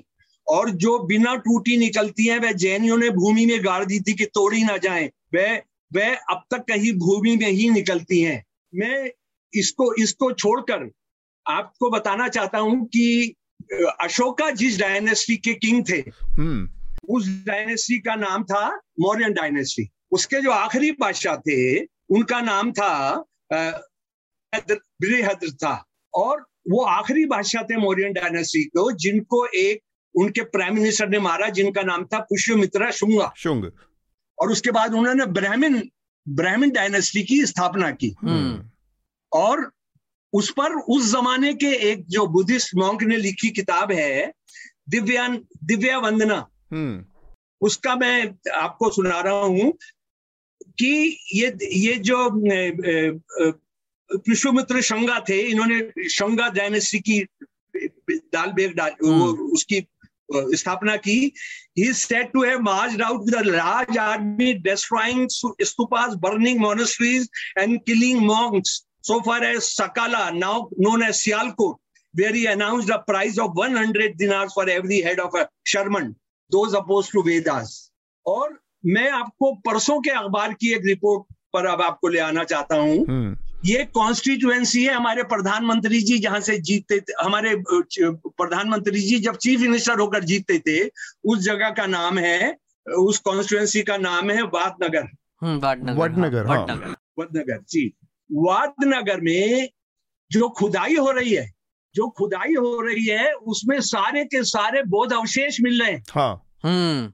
और मज़े की बात यह है कि अभी लुम्बनी में जो हमारे प्रधानमंत्री जी थे उन्होंने उसका ज़िक्र किया। एक्सेप्ट किया हाँ। हम्म। उसका ज़िक्र किया और ये बहुत मशहूर आर्कियोलॉजिस्ट है इस दुनिया के देश के दुनिया के मानव युद्धवीर सिंह रावत। उनका एक रिसर्च लेख है Vadnagar excavation discovery of ancient Buddhist monastery उसमें उन्होंने जो फ़ोटो पेश किए जो सारा निकल रहा है हम्म। जो सारी चीज़ें वहाँ से निकल कर आ रही हैं सारे के सारे बुद्धिस्ट ऐसा ऐसा कि जैसे अभी अभी किसी ने गायब कर दिया हो बुद्धिस्ट को वहाँ से हम्म। तो भाई मेरा ये कहना है उसकी भी खुदाई करवाइए उसकी भी खुदाई करवा के और पता करवाइए ये बुद्धिस्ट यहाँ से कैसे गायब हो गए। मैं मैं क्या कहने की कोशिश कर रहा हूँ कि आप मुसलमानों से हिसाब किताब करना है आपने जो आपको किसी कंपटीशन में नहीं है लेकिन उनको पीटना और मारना आसान है वो कहीं भी किसी भी आर्थिक पैमाने पर कहीं पर भी नहीं खड़े हैं एजुकेशन में नहीं है नौकरियों में नहीं है तो उनको पीटना आसान है तो आप उस सवाल को उठा रहे हैं। लेकिन अगर आप सचमुच में इतिहास के बदले लेना चाहते हैं तो आपने सबसे पहले रावण से शुरू करना पड़ा पड़ेगा। हम्म। फिर कौरव के पास आना होगा फिर उसके बाद महाभारत कराने वालों के पास आना होगा। उसके बाद जिन्होंने जैन और बुद्धिस्ट टेंपल की विवेकानंद जी कह रहे हैं कि हमने जो मंदिर है जो बिल्कुल हाँ। पुरी का मंदिर है उसको हमने हिंदू किया एक बहुत इंटरेस्टिंग चीज़ है जस्ट एक छोटा सा इंटरप्शन करना चाहूँगा आपने खुदाई की बात की इस्लाम साहब आपने खुदाई की बात की तो मैं अभी ना श्रीलंका पे थोड़ा सा रिसर्च कर रहा था हम्म। तो राजपक्षा जो थे जो दोनों भाई जो थे प्रेसिडेंट एक प्राइम मिनिस्टर उन, उन्होंने जो इकोनॉमी जो इनहेरिट की थी, वो बहुत प्रॉब्लम में थी, बहुत डेट चल रहा था फॉरेन डेट था, ये था। उन्होंने तो ऐसे ही हम जैसे एक थोड़ा सा डिस्ट्रैक्शन टेक्निक्स यूज़ कर रहे हैं, वैसे ही बुद्धिस्ट डिस्ट्रैक्शन टेक्निक्स यूज़ करना शुरू कर दिए। उन्होंने सिन्हलीज मॉन्ग्स का सपोर्ट लिया। एक रेडिकल मॉन्ग को एक चांसलर बना दिया कोलंबो यूनिवर्सिटी का और उनकी आर्कियोलॉजिकल सर्वे जो है, वो एक बुद्धिस्ट क्लर्जी को मिल के वो एक माइनॉरिटी एरिया में जाके वहाँ पर अभी खुदाई करना शुरू कर रही है। तो मतलब वहाँ पे भी वही डिस्ट्रैक्शन टेक्निक्स की इस्तेमाल हो रही है क्योंकि इकोनॉमी में उनको बात नहीं हम्म। करना है एक्सेट्रा यहाँ पे भी आपको दिखाई देता है कि जगह जगह पे ये खुदाई के इश्यूज़ निकल रहे थे जो महालिया कुतुब मीनार आपने जैसे कहा लुम्बिनी का ये मतलब आप सोच सकते हैं कि कैसे हिस्ट्री को डिस्टोर्ट करके एक तरीके से एक स्टोरी बना के आप कैसे माइंड कैप्चर कर सकते हैं और ये ये दुनिया भर में दिखाई दिया हमको राइट असल में आप बहुत इंपॉर्टेंट बात कह रहे हैं। अच्छा है हमारे यहाँ मिलिटेंट बुद्धिज्म नहीं है। हाँ। नहीं तो ये मस्जिदें खोदने के अलावा अभी और ये तो दो तीन मस्जिद नहीं है दो हज़ार मस्जिदें आर एस एस का कहना है हाँ। दो हज़ार मस्जिदों को हमने करना है। हम्म। और ये जो मिलिटेंट बुद्धिज्म है उसके बारे में न्यूयॉर्क टाइम्स ने 2018 में एडिटोरियल लिखा है। हम्म। वो मिलिटेंट हिंद मिलिटेंट बुद्धिज्म का आरएसएस के साथ सीधा संपर्क है आरएसएस हम्म। के साथ मिलकर म्यांमार और श्रीलंका के militant Buddhist terrorist Buddhist organisation एक नेटवर्क बना रहे हैं एंटी मुस्लिम एंटी क्रिश्चियन ये न्यूयॉर्क टाइम्स का एडिटोरियल है अच्छा। तो अच्छा। जिस दिन ये भारत पहुँच जाएगा ये यानी ये जिस दिन बुद्धिस्ट जैन बुलडोजर्स यहाँ पहुँचेंगे तो उस दिन मुसलमान मुसलमान सवाल चला जाएगा और ये देश को जिस रास्ते पर लेकर जा रहे हैं उसमें फिर बाहर के किसी दुश्मन की ज़रूरत नहीं है। ये ये उस रास्ते पर लेकर जा रहे हैं जिसको जिसमें सब कुछ तबाह हो जाएगा। क्योंकि हम्म। साढ़े चौदह पंद्रह करोड़ लोगों को ऐसे ही सुला देना या उनको मार देना या उनको खत्म कर देना आसान नहीं होगा। और जो हिंदुत्व का एक पुराना सपना है कि एक सिविल वॉर होगा मुसलमान और हिंदुओं के बीच में। ये उस सपने को साकार करने में भारत जैसी महान सभ्यता भारत जैसी सिविलाइजेशन को खत्म करा देंगे। हम्म। तो इससे हमने बहुत होशियार रहना है। बात चली है तो बहुत दूर तक जाएगी इसको नहीं भूला जाए। और जहाँ तक जहाँ तक अगर हम इस सबको मिथ मेकिंग के संदर्भ में नहीं समझेंगे तो बहुत बहुत नुकसान कर रहे होंगे। यानी हर चीज़ को आपके वो रियल है। मैं आपको आउटलुक से ये जब रथ यात्रा निकली हम्म। एक मेरे दोस्तों में आपको ये भी बताना चाहता हूँ रथ यात्रा उस वक्त निकली जब भारत में गेट आ रहा था। ये हम्म। अजीब कोइंसिडेंस थे कि जब भारत की इकोनॉमी को पूरा आईएमएफ कंट्रोल करने की कोशिश कर रहा हम्म। था उसी समय में हमारी रथ यात्रा गेट एंड रथ यात्रा और को इंसिडेंटल को वो इंसिडेंटल है। और ये इनको पकड़ लिया अडवाणी जी को बातचीत करने के लिए तैयार नहीं हो रहे थे आउटलुक ने और उन्होंने कहा कि आप जनाब आप कैसे कह सकते हैं कि ये एक फीट की जगह दो फीट की जगह यही जगह है जहाँ भगवान राम पैदा हुए थे। आप यकीन करेंगे अडवाणी जी ने क्या कहा था?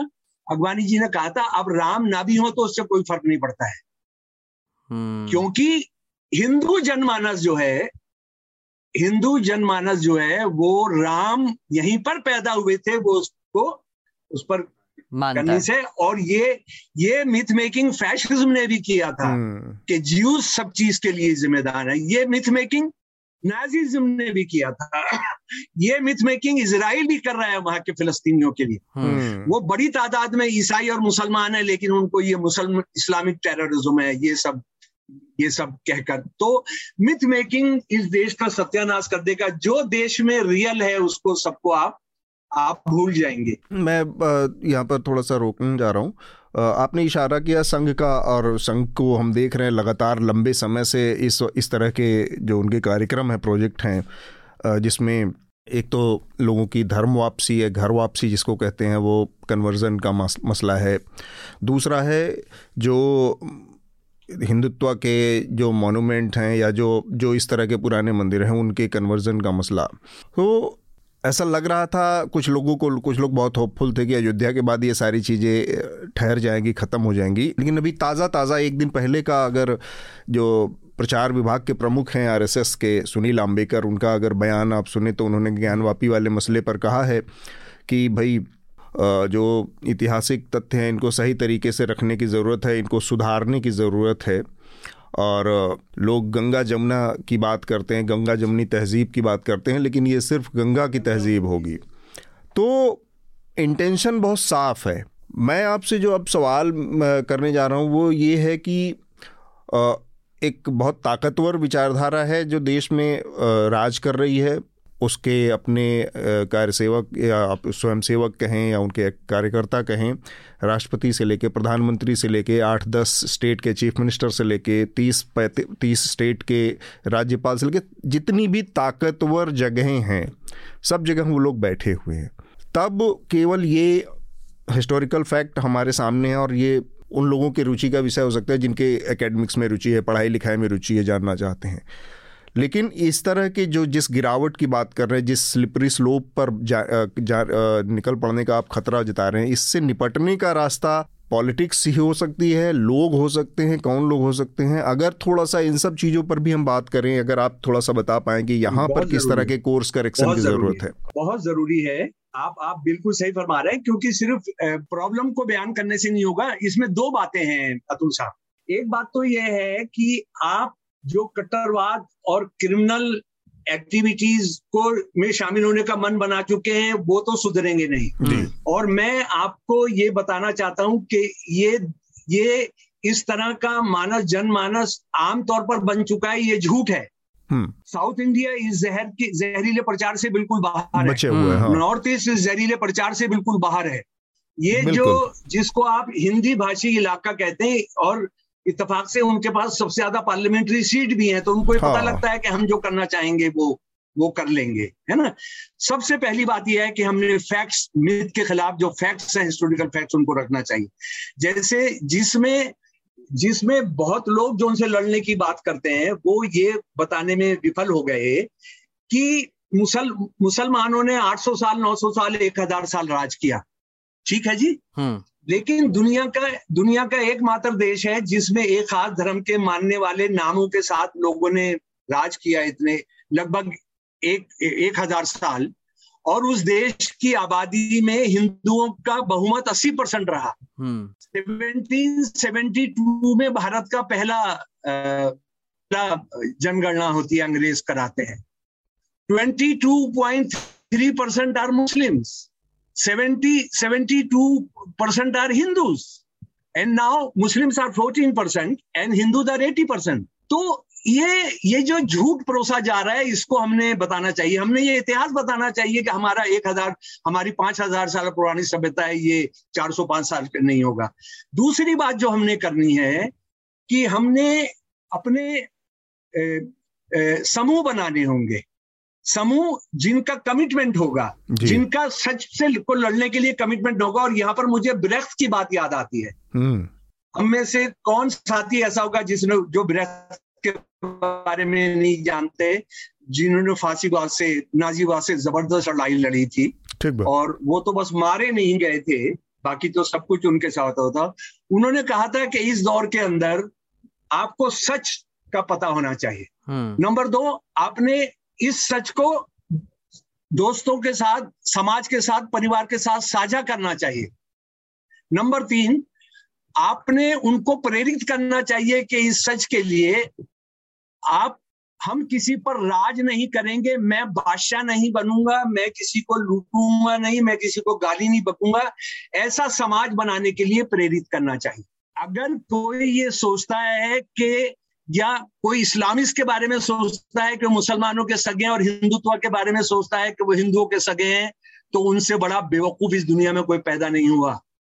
15 अगस्त उन्नीस को आरएसएस ने अपना एडिटोरियल लिखा those come to power through quick of ed may give in to the hands of Hindu tricolour Hindu are knowing to accept it it has three colours and three colours are bad omen तिरंगा झंडा मुसलमानों के लिए चाहिए लेकिन हिंदुओं के लिए सिर्फ़ twenty six November 1949 Indian constitute assembly pass Indian constitution four days after that organiser the organ of RSS, English organ, hmm. writes an editorial. We reject it. We want Manu Smriti.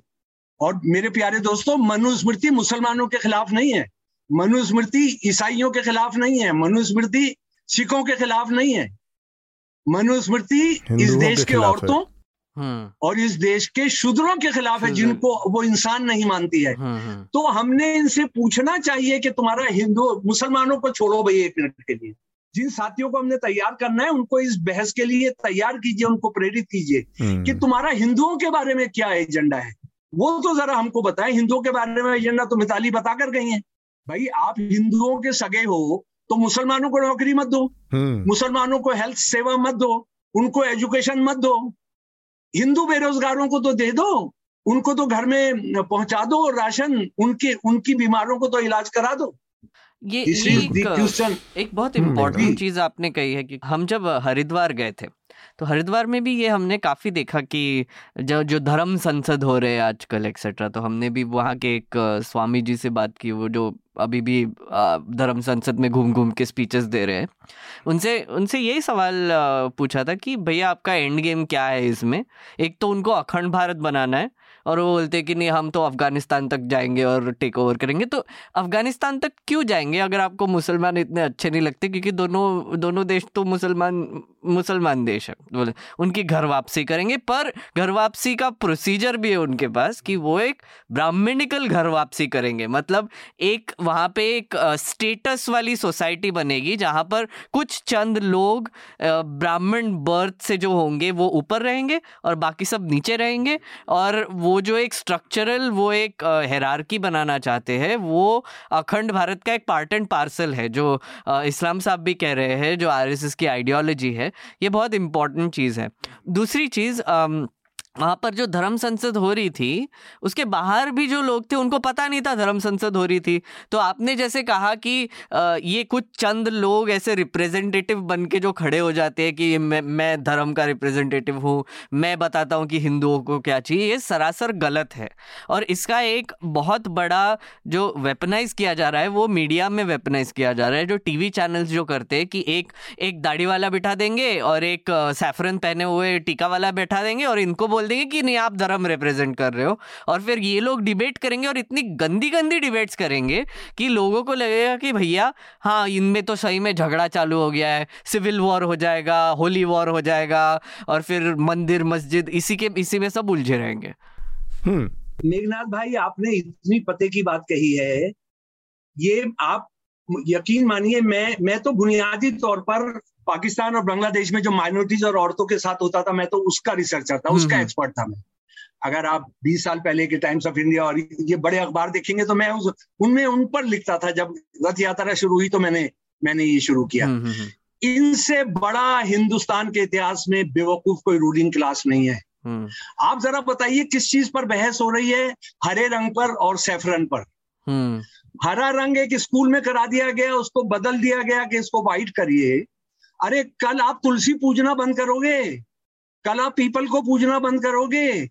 मैं, मेरी मेरी जो ससुराल है, वो सारे के सारे तुलसी पूछते हैं।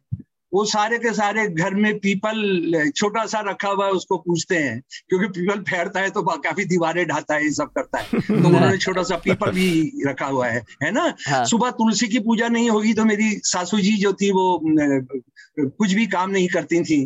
तो ये क्या क्या करेंगे?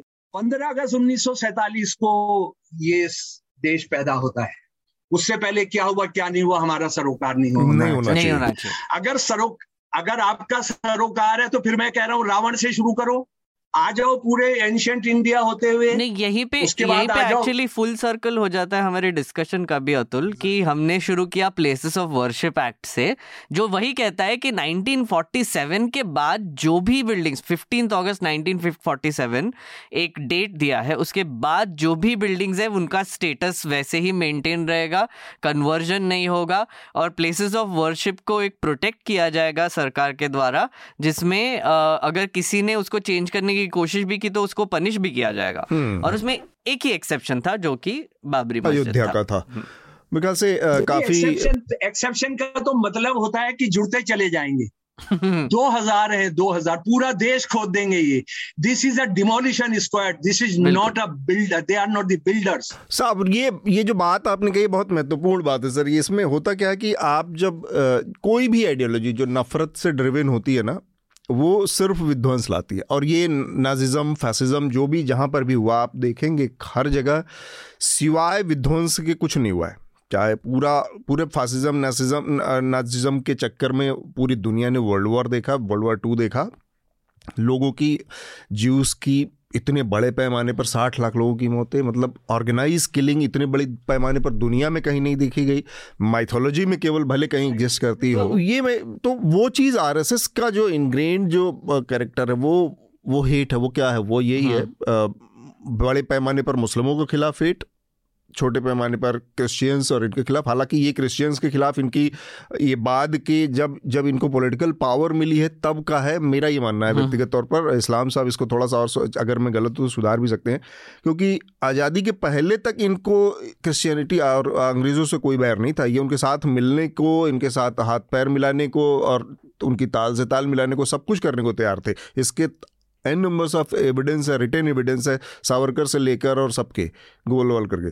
तो ये जो आया है ये पॉलिटिकल पावर के साथ आया कि नहीं अब हम प्योरिटी की तरफ़ बढ़ रहे हैं। तो अदरवाइज़ मेन हेट जो है वो मुस्लिमों इस्लाम के खिलाफ या मुस्लिमों के खिलाफ है। तो वो अल्टीमेटली आपको दुनिया भर के एक्सपीरियंस से यही है कि आपको अल्टीमेटली विध्वंस की तरफ़ ले जाना है। और ये आरएसएस या इस तरह की तमाम दक्षिणपंथी पार्टियों का दक्षिणपंथी विचारों का सबसे मूल कैरेक्टर है। हम्म, आप आखिरी बात कुछ कहना चाह रहे हैं इस्लाम साहब उसके बाद हम अपनी बातचीत को रोकेंगे। आप पर आप पर मुझे रश्क आ रहा है। आपने वो बात जिस पर मैं खत्म करना चाहता था। इस देश के लोगों को और खास तौर पर जो मुस्लिम लीडरशिप है सो कॉल्ड मुस्लिम लीडरशिप उसको ये समझना चाहिए कि मुसलमानों से उनकी नफरत इतनी क्यों है? मुसलमान किसी कंपटीशन में नहीं। हम्म, कहीं पर नहीं खड़े हैं। और उसके मेरी मेरी क्लास में जो मैं अपने स्टूडेंट्स को 40 साल पढ़ाया उसमें बहुत सारे होते थे जो कहते थे अपीसमेंट हो रहा है। मैं उनको कहाँ कहाँ रेलवे स्टेशन और कनॉट प्लेस में लेकर जाता था। बताओ एक मुसलमान की दुकान दिखाओ एक दलित की दुकान दिखाओ ये सब मैं मैं उनको दिखाता था। मुसलमानों से क्यों नफरत है और उनको खत्म करना चाहते हैं इसका एक क्लू विवेकानंद जी ने दिया है। Vivekananda ji I am quoting in English we did we do, did not have any concept of this we got from islam hmm, and the salvation of india lies in the body of islam and the soul of vedant hmm ये मुसलमानों की मौत बन गई है हम्म मुसलमान जो सो call leadership है उसने तो ये इक्वालिटी का मैसेज छोड़ दिया हम्म, उन्होंने तो जब सितों का कत्लेआम हुआ कोई रैली नहीं निकाली उन्होंने जब दलितों के कत्लेआम होते कोई रैली नहीं निकालते हिजाब पे रैली निकालते हैं। हम्म। हम्म, ट्रिपल तलाक के को जब पाबंदी लगाई जाती है रैली निकालते हैं ना उस पर रैली निकालेंगे चार शादियों पर रैली निकालेंगे वो तो भूल गए। लेकिन आरएसएस नहीं भूली कि इस्लाम इस देश के लोगों ने कभी मुसलमान बनकर बराबरी हासिल की थी सामाजिक और ये हम इसको इसको होने नहीं देंगे इसको बर्दाश्त नहीं करेंगे और उसके they have two strategic goals one is उनको एक ऐसी सजा देना कि उनके अपने दलित जो शूद्र अधिकार मांग रहे हैं वो हड़क जाए हाँ। वो टेरराइज हो जाए। नंबर दो एक न्यू शुद्रा वर्ग पैदा करना एक न्यू शुद्रा वर्ग पैदा करना जो इनकी सेवा में रहेगा जो जो जो अपने शुद्ध जो इनको शोषण करते हैं। यानी हम तुम्हें लात मारेंगे अपने शुद्रा को शुद्रा आगे लात मारे। हम्म। ये यूरोप में आप इसको बहुत अच्छे तरीके से समझ सकते हैं। इंग्लैंड ने सारे कॉलोनीज में जो पैसा कमा के अपनी यहाँ का रेवोल्यूशन थोड़े दिन टाल दिया। थो, थोड़े दिन क्या टाल दिया? हमेशा के लिए टाल दिया। That is called bribery of the British working class उन्होंने यहाँ का मुसलमान बिना बिना सिटीजन राइट के बिना प्रॉपर्टी के बिना नौकरी के बिना घर के बिना पूजने पूजने स्थल के रहेगा। एक मनु मनु का एक नया शूद्रा के क्लास सेकेंडरी सेकेंडरी सिटीजन और वही वही बात मैं सिटीजन नहीं सेकेंडरी सेकेंडरी सिटीजन आप मनु देखेंगे तो सेकेंडरी सिटीजन तो बहुत लाखों दर्जा अच्छा होता है। हम्म, बिल्कुल। उसको शहर से बाहर रहना है उसको कोई अधिकार नहीं होगा उसने झूठन खानी है। हम्म। उसने आप मनुस्मृति का चैप्टर वन चैप्टर चार चैप्टर आठ चैप्टर नौ आप देखिए जहाँ जहाँ जहाँ मलेच होंगे वहाँ कभी ए, ए, ए, किसी अच्छे आदमी को नहीं रहना चाहिए। और और किसी भी ब्राह्मीण को कोई सख्त सजा नहीं दी जानी चाहिए। और हम्म। हमारे अडानी अंबानी हमारे ब्राह्मीण है। हम्म। आप देखिए सबको घाटा हो रहा है सिर्फ़ उनको फ़ायदा हो रहा है। जस्ट आखिरी में बस श्रोताओं के लिए यही यही कहना जब थोड़ा सा गर्मा गर्मी वाला हमारा इस बार का आ, ये थोड़ा सा इशू भी हो गया है और हम्म। बहुत इम्पोर्टेंट चीज़ें इस्लाम सर ने सामने भी लाई है बट एक थोड़ा सा मैं डिस्क्लेमर भी देना चाहूँगा यहाँ पर कि आ, कुछ कुछ चीज़ें जो कही गई है उसको आप थोड़ा सा खुद भी थोड़ा सा फैक्ट चेक करके देखिए पूरा हम पूरा हम पे ही मत बिलीव कर दिए आई मीन इस्लाम साहब तो किताबों से ही पढ़ रहे थे तो इस्लाम साहब ने जो किताबें जो बोली है वो भी आप एक बार हाँ। ढूंढ के आप पढ़िए और देखिए कि वो क्या कह रही है और आप आपका भी इंटरप्रिटेशन कीजिए जैसे इस्लाम साहब हमने जब शुरू किया था रिकॉर्डिंग से पहले तब आप बता ही रहे थे कि आपका जॉब है कि आप ये जो किताबें हैं उसमें से आप शब्द बाहर लाते और लोगों को लोगों पे छोड़ देते कि आप वो इंटरप्रेट कैसे करते हैं तो थोड़ी समझदारी से ये करना भी ज़रूरी है और ये बहुत ऐसा संवेदनशील टाइम भी है और विषय भी है जिसमें सबको कम से कम किसी भी चीज़ के बारे में इस तरह के जब बहुत पोलराइज माहौल है बहुत हम्म। बटा हुआ माहौल है तब ओपिनियन बनाने से पहले थोड़ा सा उसका इस्तेमाल करें जिसका ज़िक्र मिताली करके गई हैं आईक्यू का हम्म। तो उससे थोड़ी सी सहायता मिल जाएगी कि ठीक ठाक वरना टेलीविज़न चैनल और व्हाट्सअप यूनिवर्सिटी से अगर ज्ञान ले रहे हैं और उससे वो अपने आधार बना रखा है अपने ओपिनियन मेकिंग का तो फिर हम जिस गड्ढे में घुसे हुए हैं वो गड्ढा और बड़ा होता जाएगा हम्म। अगर खुदाई की बात हो गई हाँ खुदाई बहुत हो गई फिर और गड्ढे को हम गड्ढा बड़ा ही करते जाएँगे कुछ अनाउंसमेंट और कुछ हो वरना एक लेटर है उसको हम पढ़ना चाहेंगे हम्म। और उसके बाद फिर हम आप आज की चर्चा को रिकमेंडेशन की प्रक्रिया में जाएँगे एक लेटर है अभिषेक चौहान का और फीडबैक है इनका आनंद के लिए आनंद वर्धन के लिए हमारे आज के एपिसोड में आनंद है नहीं तो ये उनको पहुँचा दिया जाएगा। He speaks very slowly that it breaks the link of whole podcast also he also use many pause like while speaking which also break the link of whole podcast and make him sound like very nervous and less confident असल में uh, S मतलब बाकी बात तो इसमें आनंद अपने बारे में इसका जवाब दे सकते हैं। अदरवाइज़ मैं बस जितना आनंद को जितना पिछले चार पाँच सालों में जानता हूँ, उस हिसाब से आनंद बहुत ही थॉरो बहुत डीप स्टडी करके और आते हैं। जिनकी शैली है बोलने की तो एक तो उसकी दो वजहें हैं जिस जिसकी वजह से ये पॉज आता है। ये कि अंग्रेज़ी में शायद ज़्यादा कंफर्टेबल हैं। और हिंदी उस तरह से नहीं बोल पाते हैं आनंद, नहीं बोलते हैं।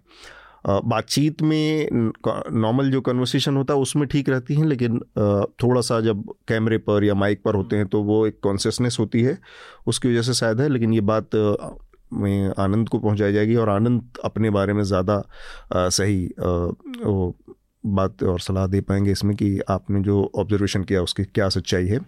Lastly feedback for everyone as per only my personal opinion please try not laugh sound sound casual when talking about the serious issues like climate change I totally agree with you sometime बातचीत करने के दौरान हम carry on हो जाते हैं तो ये चीज़ होती है और उसका इससे बचना चाहिए कब किसी भी तरह के मैं सेंसिटिव एक्चुअली अग्री हाँ, नहीं करता हूँ इससे हाँ, क्योंकि कभी कभी क्या होता है कि ह्यूमर अगर आप एक व्हीकल की तरह यूज़ करें ना हम्म। थोड़ा सा आप कैजुअल भी रखें और थोड़ा सा आप हँसी मज़ाक में भी जैसे आज हम ये सीरियस इस बात कर रहे हैं हम्म। इतनी सीरियस बात है कि मतलब मनुस्मृति के बारे में ये वो वट बट मनुस्मृति में भी अगर आप कुछ कुछ पढ़ेंगे तो अभी आपको हँसी आएगी अभी अभी अगर आज का मॉडर्न डे अगर आप देखेंगे उसमें और... जो महिलाओं के बारे में जो बातें हैं और शुद्धों के बारे में जो बा- जो बातें कही गई हैं उसको पढ़कर और आपसे कोई कहे कोई उसका प्रोपोनेंट मिल जाए कि नहीं ये हमारा संविधान होना चाहिए तो आपको हँसी आ जाएगी। ये हमारा संविधान होना चाहिए। एग्जैक्टली तो आपको हँसी एग्जैक्टली आएगी। आप हंसे बिना नहीं रह सकते। एग्जैक्टली तो और वो- मतलब कभी कभी ऐसे होता है कि बहुत सीरियस सीरियस टॉपिक्स हो जाते हैं और कभी कभी आपको कम्युनिकेट करने के लिए भी हँसी मज़ाक का एक थोड़ा सा क्रच इस्तेमाल करना पड़ता है थोड़ा सा लाइट रखने के लिए पॉडकास्ट भी और और चर्चा भी। आप हँसी नहीं जानते हैं हम्म। अगर आप हँसी नहीं करते हैं और हँसी का पुट नहीं देते हैं तो मुझे लगता है बहुत नीरस हो जाएगा। नीरस हो जाएगा एग्जैक्टली मतलब टीवी डिबेट पे अगर आपको आप देखेंगे वहाँ पर कोई हँसी मज़ाक नहीं करता है बस चिल्लम चिल्ली चलती है और डिप्रेसिंग एटमॉस्फेयर हो जाता है। हम कोशिश करते हैं कि वो वैसे ना रहे। तो रिकमेंडेशन की प्रक्रिया शुरू कर लेते हैं। सबसे पहले मैं चाहूँगा इस्लाम साहब आप हमारे श्रोताओं को अपना रिकमेंडेशन दीजिए। हाँ अच्छा एक दोनों दोस्तों से ये कहना चाहता हूँ सबके बावजूद चाहे मिताली कह रही हो बहुत डर लग रहा है बहुत खौफ और बहुत ये हो रहा है। मैं कह रहा हूँ डरिए मत बुलंद रहिए।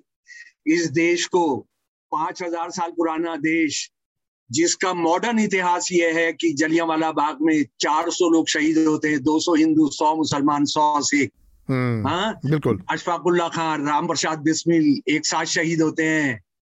समझे आप? बिल्कुल। हम्म, अठारह के अंदर 40 परसेंट मुसलमान 60 परसेंट हिंदू शहीद होते हैं। हम्म, इसको कोई नहीं तोड़ सकता इसको कोई कहीं नहीं ले जा सकता। सिर्फ़ ये है ब्रेख्त के शब्दों में सच जानिए सच के साथ खड़े रहिए सच को उन लोगों के साथ बांटिए जो उसके लिए लड़ेंगे।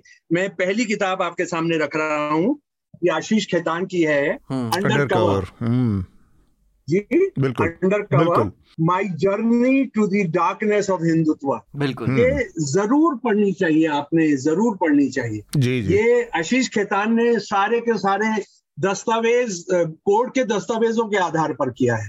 दूसरी बात यह है हिंदुत्व जिनको आप ये सोच रहे हैं कि मॉरल बहुत हाई ग्राउंड पर होते हैं ये आरएसएस का मेंबर रहते हुए जो आदमी मरे बल्लाज मधोक जी। उनकी जीवनी का तीसरा भाग आपने ज़रूर पढ़ना चाहिए। जिसको चाहिए ये फ्री में उपलब्ध नहीं होता है। मैं अ, मैंने इसकी बहुत कॉपी लेकर रखी हुई है। आप आप मेरे से ले सकते हैं। ये है दीनदयाल उपाध्याय की हत्या से इंदिरा गांधी की हत्या तक। हम्म। आरएसएस का सदस्य रहते हुए उन्होंने लिखा है कि दीनदयाल उपाध्याय जी की हत्या आरएसएस के लोगों ने कराई और वो हम्म। नाम लेते हैं सीधा सीधा बड़े एक प्रधानमंत्री बने उनका नाम लेते हैं और आरएसएस के बहुत बड़े बड़े लीडर कितनी अयाशी कितनी कितनी वुमनाइजिंग करते थे उसका इन्होंने ब्यौरा दिया है तो हम्म। आप जो बड़ा मॉरल हाई ग्राउंड के मुसलमानों को खत्म कर देंगे वो हिंदुओं की कौन सा समाज बनाएँगे? बल्लाज मधु की ये किताब आपको ज़रूर पढ़नी चाहिए। बहुत बहुत धन्यवाद। ठीक बा तो आपने जो पहला रिकमेंडेशन किया उस आशीष खेतान की किताब का उसका तो मैं उस साथी रहा हूँ थोड़ा सा उसका चश्मदीद रहा हूँ क्योंकि ये जो पूरी कहानी है उनकी वो तहलका में एक बहुत बड़े इन्वेस्टिगेशन में छपी थी सौ पन्नों का 110 पन्नों का एक स्पेशल एडिशन आया था उसमें और पूरा पहले पन्ने से लेकर आखिरी पन्ने तक आशीष खेतान की वो इन्वेस्टिगेशन छपी थी जो कि हिंदुत्व का अंडरवर्ल्ड था जिसके बारे में वो कह रहे हैं कि वो इन्वेस्टिगेशन और उसमें उसने उन्होंने आठ महीने तक कैसे रह के एक फेक आइडेंटिटी बना के और उनके बीच में वो किया था। मुझे वो टाइम याद है तो मैं इसलिए I can connect with the story कि कैसे आ, कितने बड़े और उसमें केवल ये चीज़ नहीं है इसमें एक जर्नलिस्ट की इंटेग्रिटी उसके करेज उसके हिम्मत और उसके और वो भी चीज़ें और कमिटमेंट भी है। कि किस तरह के लोगों से आपका पाला पड़ता है और किस तरह के लोगों से डील करके इस तरह की स्टोरीज आती हैं। तो Mithali actually you know guys मैं I was thinking a lot about our conversation today because I come before तो मैं सोच रही थी कि क्या रेकमेंड करूँ। आजकल जो भी पढ़ रही हूँ इतना डिप्रेसिंग है। But somehow I was thinking जो हमारी बातें हैं मुझे एक एक पिक्चर याद आ गई and I I don't know कितनों ने देखी है बट देखनी चाहिए। आई थिंक 1980 1990 की होगी अमिताभ बच्चन की एक फ़िल्म थी मैं आज़ाद हूँ हम्म। वो इतनी बड़ी फ्लॉप थी कि क्या कहा जाए बट उसमें शबाना आजमी थी कैफी आजमी साहब ने भी लिखा था आई वुड रियली रेकमेंड आपके व्यूअर्स को कि उसको देखें और पढ़ें एक जर्नलिस्ट है जो कि उसको कोई बड़ी स्टोरी नहीं मिल रही है इसलिए वो मैन्युफैक्चरिंग मैन्युफैक्चर कर देती है हम्म। काल्पनिक कैरेक्टर क्रिएट करती है हम्म। आज़ाद जो कि वो सब कहता है जो हम कहना चाहते हैं हम्म, हमारे में जो गुस्सा है जो पुश बैक है जो हम सिस्टम को चैलेंज कर रहे हैं आज़ाद वो सब कुछ करता है। वो आ, अब काल्पनिक कैरेक्टर है तो आज़ाद तो कोई है नहीं and she finds an unemployment एक बेरोजगार आदमी जो कि अमिताभ बच्चन है और उसे वो मोल्ड कर देती है इन टू दिस कैरेक्टर मैं आपको एंड नहीं बताऊँगी अगर आपने नहीं hmm. देखा I don't want to spoil it for you but I feel it is really reflective of the world we are living in now जैसे आप जैसे सर बता रहे हैं हिस्ट्री में मैंने जो चाहा वो टर्न कर दिया। इकोनॉमिक्स में मैं मैंने जो चाहा वो बोल दिया। कल से मैं बोलूँगी इन्फ्लेशन फाइव परसेंट तो भैया फाइव परसेंट कल से मैं बोलूँगी मुगल थे ही नहीं तो थे ही नहीं। You know it is almost reaching a ridiculous state now it is a ridiculous state of affairs I feel very sad because I you know really really I am I am a deeply patriotic person I really love my country, and uh, it just makes me very sad to see all of this. But I will leave it there, and I hope you all watch the movie and um, enjoy it. Meghnath आपका recommendation मेरा एक recommendation है मैंने पहले दिया है नहीं दिया मुझे याद नहीं है। Gita Press and the making of Hindu India नई किताब है। वैसे नई मतलब कुछ साल हो गए इसको एक्चुअली अक्षय मुकुल का। हाँ अक्षय मुकुल का है। इस ये बहुत ही इंटरेस्टिंग किताब है। इसमें गीता प्रेस जो है वो कैसे एक वॉइस बन गई मिलिटेंट हिंदुत्व की उसके बारे में है। और इस्लाम साहब इतने सारे किताबों को रेफर कर रहे हैं तो मुझे वो किताब याद आ गई क्योंकि उसमें भी काफ़ी इसके बारे में बताया गया कि कौन से कौन से टेक्स्ट वो इस्तेमाल करके कैसे उसका एक नैरेटिव बनाने की कोशिश करते थे और गीता प्रेस कैसे उसका यूज़ भी करती थी। तो वो ज़रूर अक्षय मुकुल की किताब है, वो ज़रूर पढ़िए। इसके अलावा मैं आ, मेरा पिछला संसद वॉच का एपिसोड रेकमेंड करना चाहूँगा सेडिशन पे। आ, जो कि सेडिशन की हिस्ट्री के बारे में आपको थोड़ा सा बताएगा कि आ, कैसे over a period of time 152 years के लिए वो कानून इस्तेमाल किया गया और कैसे हर गवर्नमेंट ने वो इस्तेमाल किया गया है डिसेंट को शट डाउन करने के लिए। और दूसरा तीसरा रिकमेंडेशन एक छोटा सा कि अभी जो एपिसोड आएगा संसद वॉच का वो हम ज्ञान व्यापी पे ही करने वाले हैं। लेकिन जो प्रोटेक्शन जो हम जो प्लेसेस ऑफ़ वर्शिप एक्ट की बात कर रहे थे उस पर रहेगा। बहुत फैसिनेटिंग है क्योंकि 91 में जो पार्लियामेंट में डिबेट हुई है उसमें से हम एक्सर्प्ट निकाल के आपके आपके लिए पेश करेंगे तो ज़रूर देखिए वो। हम्म, हाँ। बहुत बढ़िया। मुझे आधा मिनट देंगे जी। जी, जी। आपने गीता प्रेस गीता प्रेस की बात कर दी। गीता प्रेस की एक किताब यानी इन लोगों का मिलिटेंट हिंदू लीडरशिप का हिंदुओं के बारे में क्या एजेंडा है? ये एक एक लाख छपती है गृहस्थ में कैसे रहे हैं? स्वामी राम सुखदास की। अच्छा। एक एक लाख छपती है और सवाल जवाब में है औरत के लिए पति मारपीट करे दुख दे तो पत्नी को क्या करना चाहिए? पत्नी उत्तर पत्नी को तो यही समझना चाहिए कि मेरे पूर्व जन्म का कोई बदला है ऋण है जो इस रूप में चुकाया जा रहा है अतः मेरे पाप ही कट रहे हैं और मैं शुद्ध हो रही हूँ। ये बनाइए इससे माइनॉरिटीज को खत्म कीजिए इसको हिंदू राष्ट्र बनाइए और देखिए ये ये किताबें ये, किताबें किताब का नाम क्या है सर? फिर से अगर आप बताएँगे तो? गृहस्थ में कैसे रहे? गृहस्थ में कैसे रहे? बेसिकली ये किताबें हैं वो जो वो एग्जर्प्ट आप समझ सकते हैं मनुस्मृति के हाँ, जो एग्जर्प्ट हाँ, हैं। हाँ बिल्कुल।